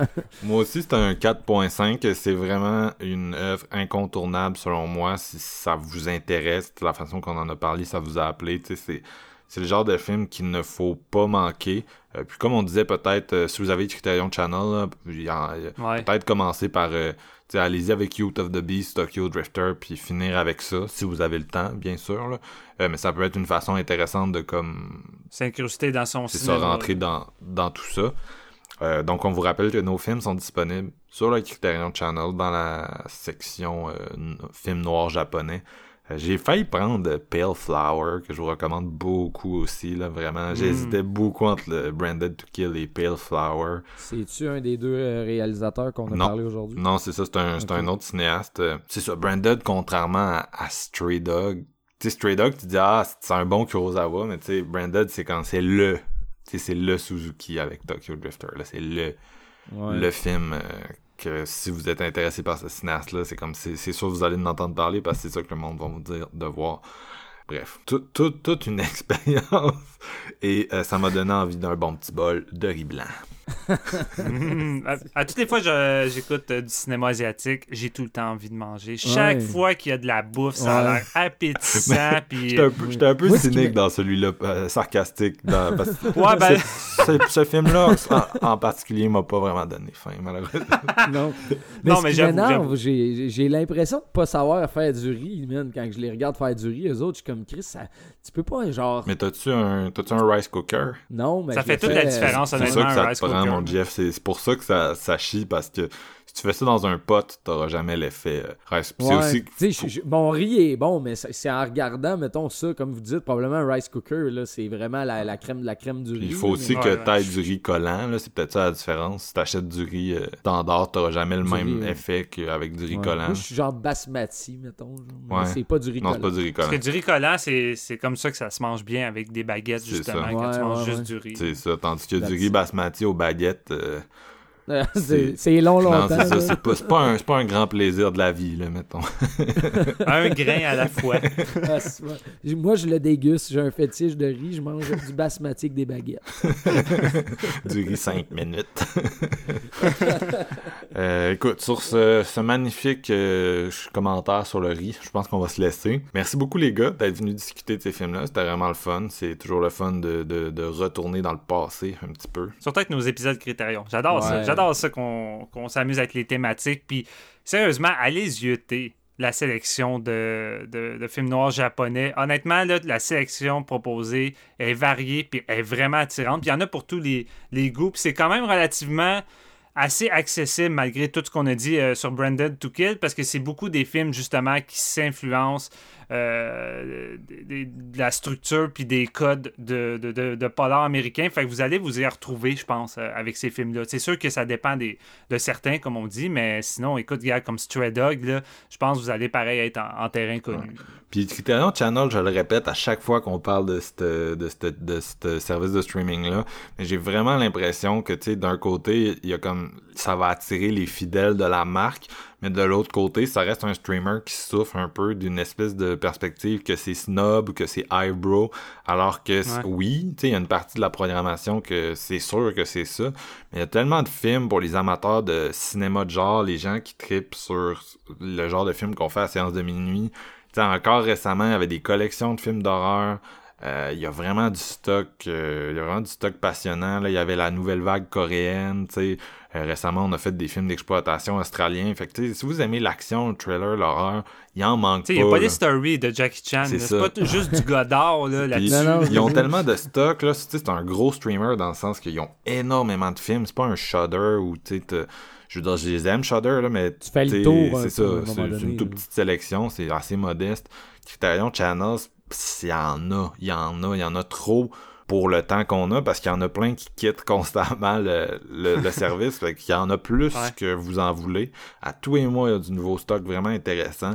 Peu importe, euh, c'est sûr, ça reste du cinéma d'auteur dans un sens. C'est des, ils vont nous présenter ça dans une perspective de cet auteur-là a contribué au, au cinéma d'une façon ou d'une autre. Mais tu sais, je veux dire, t'as quand même du Herschel Gordon Lewis au complet, l'entièreté de sa filmographie qui va faire un- une apparition, etc., etc., tu sais. Euh, des, des, récemment des productions Corman. fait que c'est, c'est vraiment ouvert euh, leur, leur, leur, euh, perspective. Puis un temps, pour un temps, ça peut que vous soyez intéressé par le cinéma, tu sais, en général, je pense c'est Ouais, vraiment... c'est des amoureux du C'est ça, c'est une bonne place où aller. Fait que oui, on devrait avoir un quatrième épisode de Criterion Channel, euh, un de ces quatre là. On- on- je, peux- je peux pas vous dire quand, mais je suis persuadé que le concept va revenir, c'est trop le fun. Yes. Fait que merci beaucoup tout le monde d'avoir été à l'écoute. On se retrouve pour notre centième épisode.